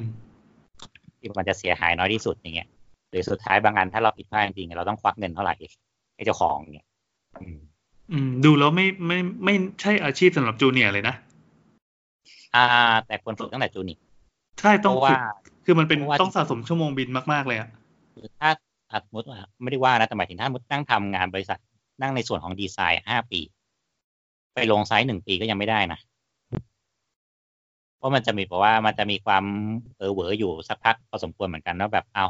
ในแบบกูเขียนมามันเรียบเท่านี้แล้วทำไมมันเรียบไม่ได้แล้วทำไมมันชนจบมุมตรงนี้ไม่ได้ในเมื่อในแบบมันชนกันเนี่ยอืมอ่ามึงไม่ได้เผื่อความหนาในการฉาบนี่มึงไม่ได้เผื่อว่าระยะทิ้งดิ่งมันไม่เท่ากันนี่เนี่ยมึงไม่ได้ครับทันดูหรอกว่าคานข้างบนมันไม่เท่าคานข้างล่างมึงตอนมึงดีไซน์มึงขีดเส้นฟ้าเสร็จจบก็จบเนี่ย อืม อืม แล้วปกติเขาฝึกกันยังไง คือต้องต้องออกไปดู site บ่อยๆอย่างเงี้ยเหรอใช่ถึงสุดถึงถึงตัวเองทำงานดีไซน์ภาคภาคดีไซน์อะก็ควรไปดู site บ้าง เพื่อให้รู้ว่าไอ้เส้นที่เราเขียนมาสองเส้นเนี่ยหน้างานจริงมันได้แค่ไหนอืมมันทำได้ไหมคือหลายครั้งแล้วแบบคือไอเนี้ยจากประสบการณ์ตัวเองเลย คือเมื่อก่อนทำพวกสายดีไซน์มาก่อน เป็นฟรีแลนซ์เป็นอะไรเนี่ยแหละก่อนมาเข้าออฟฟิศแล้วก็มาลงสายก่อสร้างอะสติแตกเลยว่าแบบเอ้าก็ในแบบผมเขียนอย่างนี้ในพี่แล้วช่างก็เลยบอกว่าอะงั้นน้องทำให้ดูหน่อยมันทำยังไง อืมให้อ๋ได้อดีเขาทลชอบลองของนี่หว่าจูเนียร์มาเออเว้ยแล้วเราก็หน้าเหวอแบบกูจะไปรู้เหรอเงี้ย อะเนี่ยแล้วน้องไม่เผื่อ แล้วพี่จะต้องฉาบไง น้องว่าเสายี่สิบน้องก่อผนังยี่สิบแล้วรวมฉาบแล้วมันเป็นเท่าไหร่แล้วน้องบอกอยากได้ผนังยี่สิบเนี่ยน้องทำให้ดูหน่อยเด็กเนี่ยอืมน้องก็เนี่ยเทงานโครงสร้างเทมาแล้วยี่สิบเซนแล้วน้องบอกเอาเสายี่สิบพี่ไม่ฉาบได้ไหมล่ะเนี่ย อืมโอไปถามเขาทำไมพี่เป็นเสายี่สิบสองเสายี่สิบห้าอย่างเงี้ยเอ้าแล้วน้องไม่ฉาบเหรอแล้วทำไมตอนทำน้องไม่เผื่อเป็นเสาสิบเจ็ดจุดห้าแล้วเผื่อฉาบอีกสองจุดห้าเป็นยี่สิบละเนี่ยโอ้ตัวเลขเยอะเหลือเกินเออ แล้วเราก็เหวออะ นึกออกไหมแล้วคือเราเด็กดีไซน์มาแล้วก็แบบก็เสายี่สิบอะพี่ทำไมพี่ทำยี่สิบสองวะไปกลับไปฟาดเขาเต็มที่เขาก็ฟาดหน้าหงายกลับมาอืมอืมสุดท้ายเจ้าของก็เกิดอะไรขึ้นเงี้ยเราก็โง่ไงเราก็ตอบไม่ได้ไงว่าแบบอ๋อผมโง่เองครับเนี่ยเออจริงๆห้ามโง่เลยเออแล้วโง่เจ้าของก็จะมองเราด้วยสายตาเหยียดหยามแล้วช่างคนนั้นก็จะแบบว่าเหยียดเราได้ตลอดว่าแบบอีเด็กคนนี้มันไม่รู้เรื่องอะไรหรอกครับพี่เอามาพี่ก็เสียเวลาเปล่าเนี่ย อืมแล้วหลังอุ๊จายกนั้นไม่เชื่อเราอีกเลย เออใช่ความเชื่อถือเราจะหมดไปเลยนะ แล้วเวลาต่อไปเราพูดแบบพี่ว่าผมว่าอันนี้ดีกว่าครับ เดี๋ยวจะดีเหรอะน้อง เดี๋ยวมันจะเหมือนนั้นก่อนหรือเปล่าเนี่ยแหมมานี่มันลยเล่าไปไซส์หนึ่งเลยนะอืมแล้วกลายเป็นว่าเขาก็ไปบอกต่อเพื่อนอีกทีว่าอ๋อไอ้สาวนี้คนนี้เหรออ๋อมันเคยทำบ้านกูแล้วแบบเนี้ยตอนเนี้ยมึงไปดูดิเสาแม่งมีเล็บอยู่ห้าเซนเนี่ยทั้งบ้านเลยเนี่ย มันไม่รู้เนี่ยเจ็บก็มองพี่โอเขาคิ้วอยู่อะเออแล้วก็อย่างเงี้ยแล้วเราก็ต้องอยู่แล้วบ้านเขาก็อยู่ยี่สิบปีอะ สืบทอดไปยันลูกเป็นหลานว่าลูกหลานถามว่าปูปูแล้วไอ้เสานี้ทำไมมันเป็นอย่างเงี้ยอ๋อถามวันนี้มันโง่ลูกเนี่ยเจ็บไหมล่ะเนี่ยคือคือความรู้บางอย่างอะมันก็ไม่ได้มาจากประสบการณ์นะคือบางอย่างอะมันสามารถเดาด้วยการที่เราเข้าใจขั้นตอนทุกอย่างไงเออซึ่งบางทีเออพอมันไม่ได้ผ่านหน้างานเราจะนึกภาพไม่ออกว่า แล้วเขาทำงานกันยังไงอืมคืออันเนี้ยประสบการณ์ส่วนตัวเลยว่าแบบ ไม่เอาแล้วอะไม่ช่วยอย่างนี้อีกแล้วอะ คือโดนไปโดนไปบ้านหนึ่งแล้วมันเป็นดีเทลประมาณอย่างเงี้ยที่แบบสุดท้ายมันเป็นความโง่ของเราที่ประจานอยู่หน้าบ้านเขาอย่างเงี้ยอืมแล้วแม่งอยู่จนชั่วลูกชั่วหลานอะแก้ไม่ได้อะทำไง เดินผ่านทีไรก็เจ็บปวดเออ คือเหมือนมันมันมีสองส่วนเรื่องเรื่องของความรู้ในการทำงานเรื่องแบบเขาเรียกว่าอะไรดีเทลเรื่องของไอ้ construction ใช่ไหมใช่อือฮึกับเรื่อง people management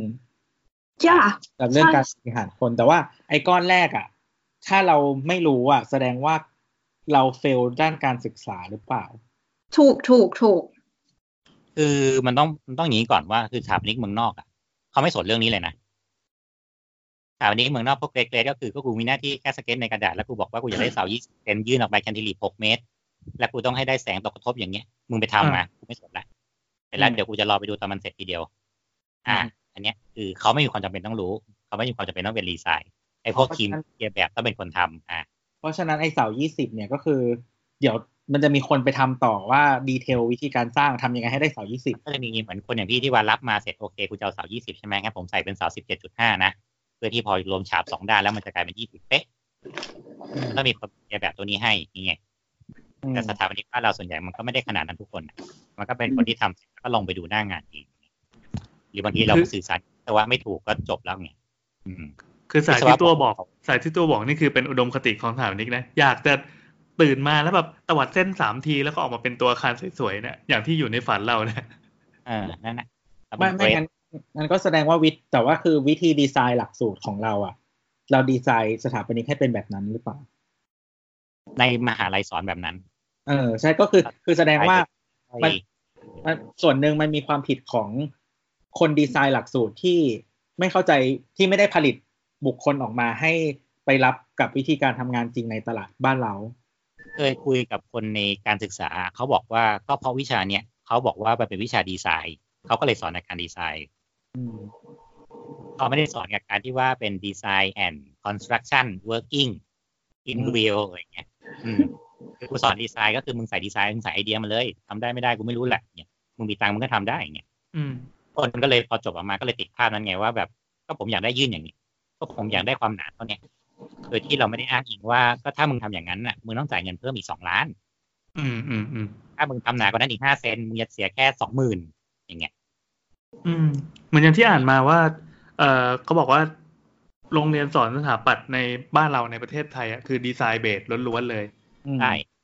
เอาดีไซน์มานำแล้วที่เหลือคือ follow ตามดีไซน์อ่าคือถ้าถามวิที่เราเรียนกันมาวิชา con ก็คือวิชา con ทื่อๆนึกออกไหมอ่าก็คือเข้าการใจยังไงคานเชื่อมกันยังไง อย่าลืมนะ L ส่วนสอง L ส่วนสาม L ส่วนสี่ cantilever ไม่เกิน L ส่วนสองความหนาเป็น depth หารด้วยสิบอะไรเงี้ย แต่เขาก็ไม่เคยเอาวิชาดีไซน์ว่าอะคุณเอาตึกดีไซน์คุณมาสิแล้วคุณลองใส่โครงสร้างของคุณกลับเข้าไปสิว่าไอวิชาดีไซน์ของคุณเนี่ย ตัวตึกอันเนี้ยมันทำงานโครงสร้างเนี่ยเป็นยังไง อืมอืมอืมแล้วเราก็จะบอกว่าก็ให้วิศวะทำสิวิศวะกระดาษพ่อแล้วก็ด่าพ่ออีกดีไซน์ที่อะไรมาของมึงเนี่ยเนี่ย อืม นั่นแหละก็ไม่ไม่ไม่คือเราแค่รู้สึกว่าพอฟังแล้ว รู้สึกว่าถ้าถ้าแบบ มึงต้องรู้เองเยอะขนาดนั้น แสดงว่าดีไซน์หลักสูตรมาแม่งไม่ตอบรับกับตลาดงานจริงคิดว่ามันเป็น skill เหมือนการทำงานของพวกงานสายอาชีพทั่วไปมากกว่านะ คือว่าเราเรียนเชฟมาเราก็ไม่เคยรู้หรอกว่ามันจะต้องขูดผิวมะนาวให้ลึกเท่านี้เพื่อให้ได้กลิ่นที่ดีที่สุด อืมอืมอ่ามึงทำปลาเสร็จมึงขูดผิวมะนาวใส่ลงไปนะจบ แต่เขาก็ไม่ได้บอกว่ามะนาวมึงต้องไปคลึงก่อนมึงเอาไปนวดก่อนมึงต้องแบบฝานเอาแค่ข้างบนอย่าลงไปลึกเท่านี้เพราะมันจะขมอะไรเงี้ยอืมซึ่งพวกเนี้ยเรามานั่งเก็บ detail เองไงว่าแบบพอลองทำแล้วแบบไอ้เฮียนี้แม่งไม่อร่อยเลยว่ะอันนี้แม่งดีกว่าอะไรเงี้ยอืมหรืออย่างเงี้ย พอสมมติพี่เคยผ่านพี่ก็มาเล่าให้ฟัง มันก็จะพอติดหัวแล้วว่าเออ มันควรจะเป็นประมาณนี้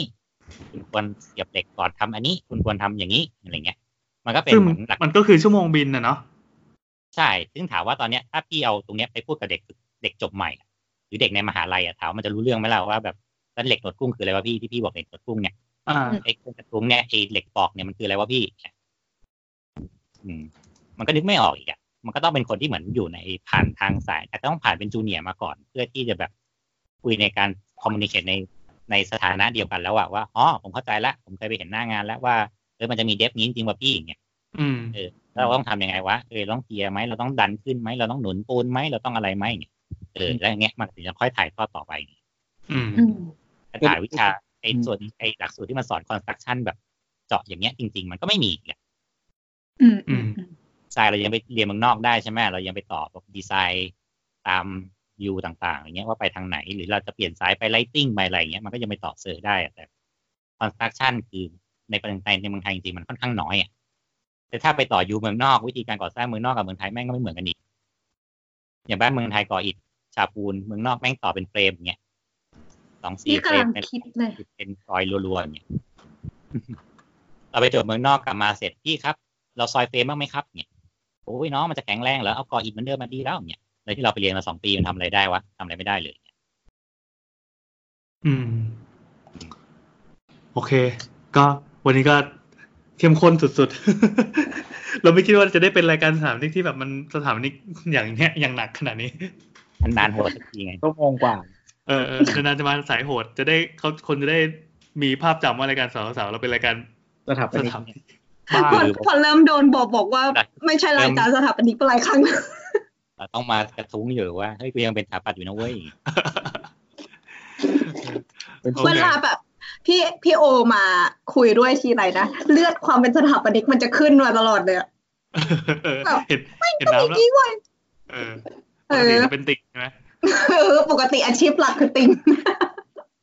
ของเงินพ่อไม่ใช่เหรออาชีพอะโอ้โหใช่ร่ำรวยมากด้วยพี่อยากจะบอกเมื่อไหร่พ่อจะเฉดหัวไม่ไปเรียนต่อ ก็เลยเดินเนี้ยอะเอาเราตัดจบดีกว่าตอนนี้หนึ่งชั่วโมงครึ่งแล้วจากที่วางไว้สี่สิบนาทีเฮ้ยสุดยอดแน่นมากขอบคุณพี่โอมาก เอ่อครับแล้วก็ EP นี้จริงๆต้องขอบคุณสปอนเซอร์ของเราด้วยเรามีสปอนเซอร์แบบที่อยู่ๆก็โดเนทมานะครับ คุณจด donate มาให้เรา ใช่ คือจากเขายูโดเนทูทบด้วยปะเขาโดเนทไปให้ YouTube แล้วบอกว่า YouTube ช่วยโอนไปให้เสาๆด้วย ซึ่งเราก็เลยบอกอีแจมให้โอนให้หน่อย แล้วนี่คือเราได้การแค่สองร้อยเนี่ยนะ YouTube ให้ให้ลงมาแค่สองร้อยเอาเหรอเอาเหรอคือเดี๋ยวยังไงก็คุณชับบี้ไปเคลียร์ที่แซมนะครับ ไปเก็บตังค์มันเขาเคยโดเนทให้เราแล้ว มากกว่านี้ใช่ใช่ใช่ใช่โอเคแล้วขอบคุณจำได้ที่ที่เราร้องเพลงว่าอีอุ้มอีอุ้มเขาบอกไม่เรียกอีอุ้มอะโอเค ขอบคุณอีอุ้มนะครับ เออเอ่อยังไงดีวะต้องเราต้องกลับปิดกันยังไงดี ปิดจบเลิกเนี่ย เหรอเฮ้ยเอาเอาให้มันขายของด้วยสิ ก็คือรายการอ่าอ่าเอาเลยเอาเลยก็ถ้าเกิดมีอะไรอยากจะคุยกับเรา หรือว่ามีคำถามหรือว่ามีข้อเสนออะไรที่เป็นหัวข้อที่รู้สึกว่าสนใจแล้วก็จะดีมากถ้าคุณเป็นผู้เชี่ยวชาญด้านนั้นด้วยอืมเสนอตัวมาก็ได้นะครับ เราก็อยากฟังเหมือนกันคือตอนที่แล้วที่ที่คุยกับพี่โอ เรื่องดราม่าสถาปนิกอะก็คือมีคนมาเออเขาเรียกว่าอะไรมาคุยกับเราเยอะมาก ตอน ตอนเร็วๆนี้ก็ยังมีอยู่เลยเรื่องแบบว่าดีแล้วที่กูไม่เป็นสถาปนิกอ่าแต่ตอนนี้ยังไม่มีเจ้าของบ้านที่มาบ่นนะครับเนี่ยจริงๆเรารู้ว่าคุณก็อยากบ่นออกมาเหมือนกัน เราเรียกว่าทุกคนต้องโดนเหมือนเหมือนกันเนี่ยอืมอืมเขาเกรงใจว่าเขาไม่อยากจะพูดใส่หน้าทับดิกอะไรเงี้ยอืมอะก็เข้ามาที่แฮชแท็กสาวสาวอยากคุยกับเรานะครับ ก็คุยมาได้ที่เอ่อทวิตเตอร์แอดสสสนะนะครับ หรือว่าจะพิมพ์คีย์เวิร์ดอะไรก็ได้ที่มีสาวๆๆอะครับ เดี๋ยวเราจะไปหาคุณเอง เดี๋ยวมีคนคอยส่องอยู่อืมก็จะส่งเข้าไปเมาส์ในกลุ่มก่อนรอบหนึ่งแล้วก็ค่อยค่อยค่อยหลีได้ได้โอเคสำหรับวันนี้ก็ขอบคุณมากครับทุกคน สวัสดีจ้าครับสวัสดีครับ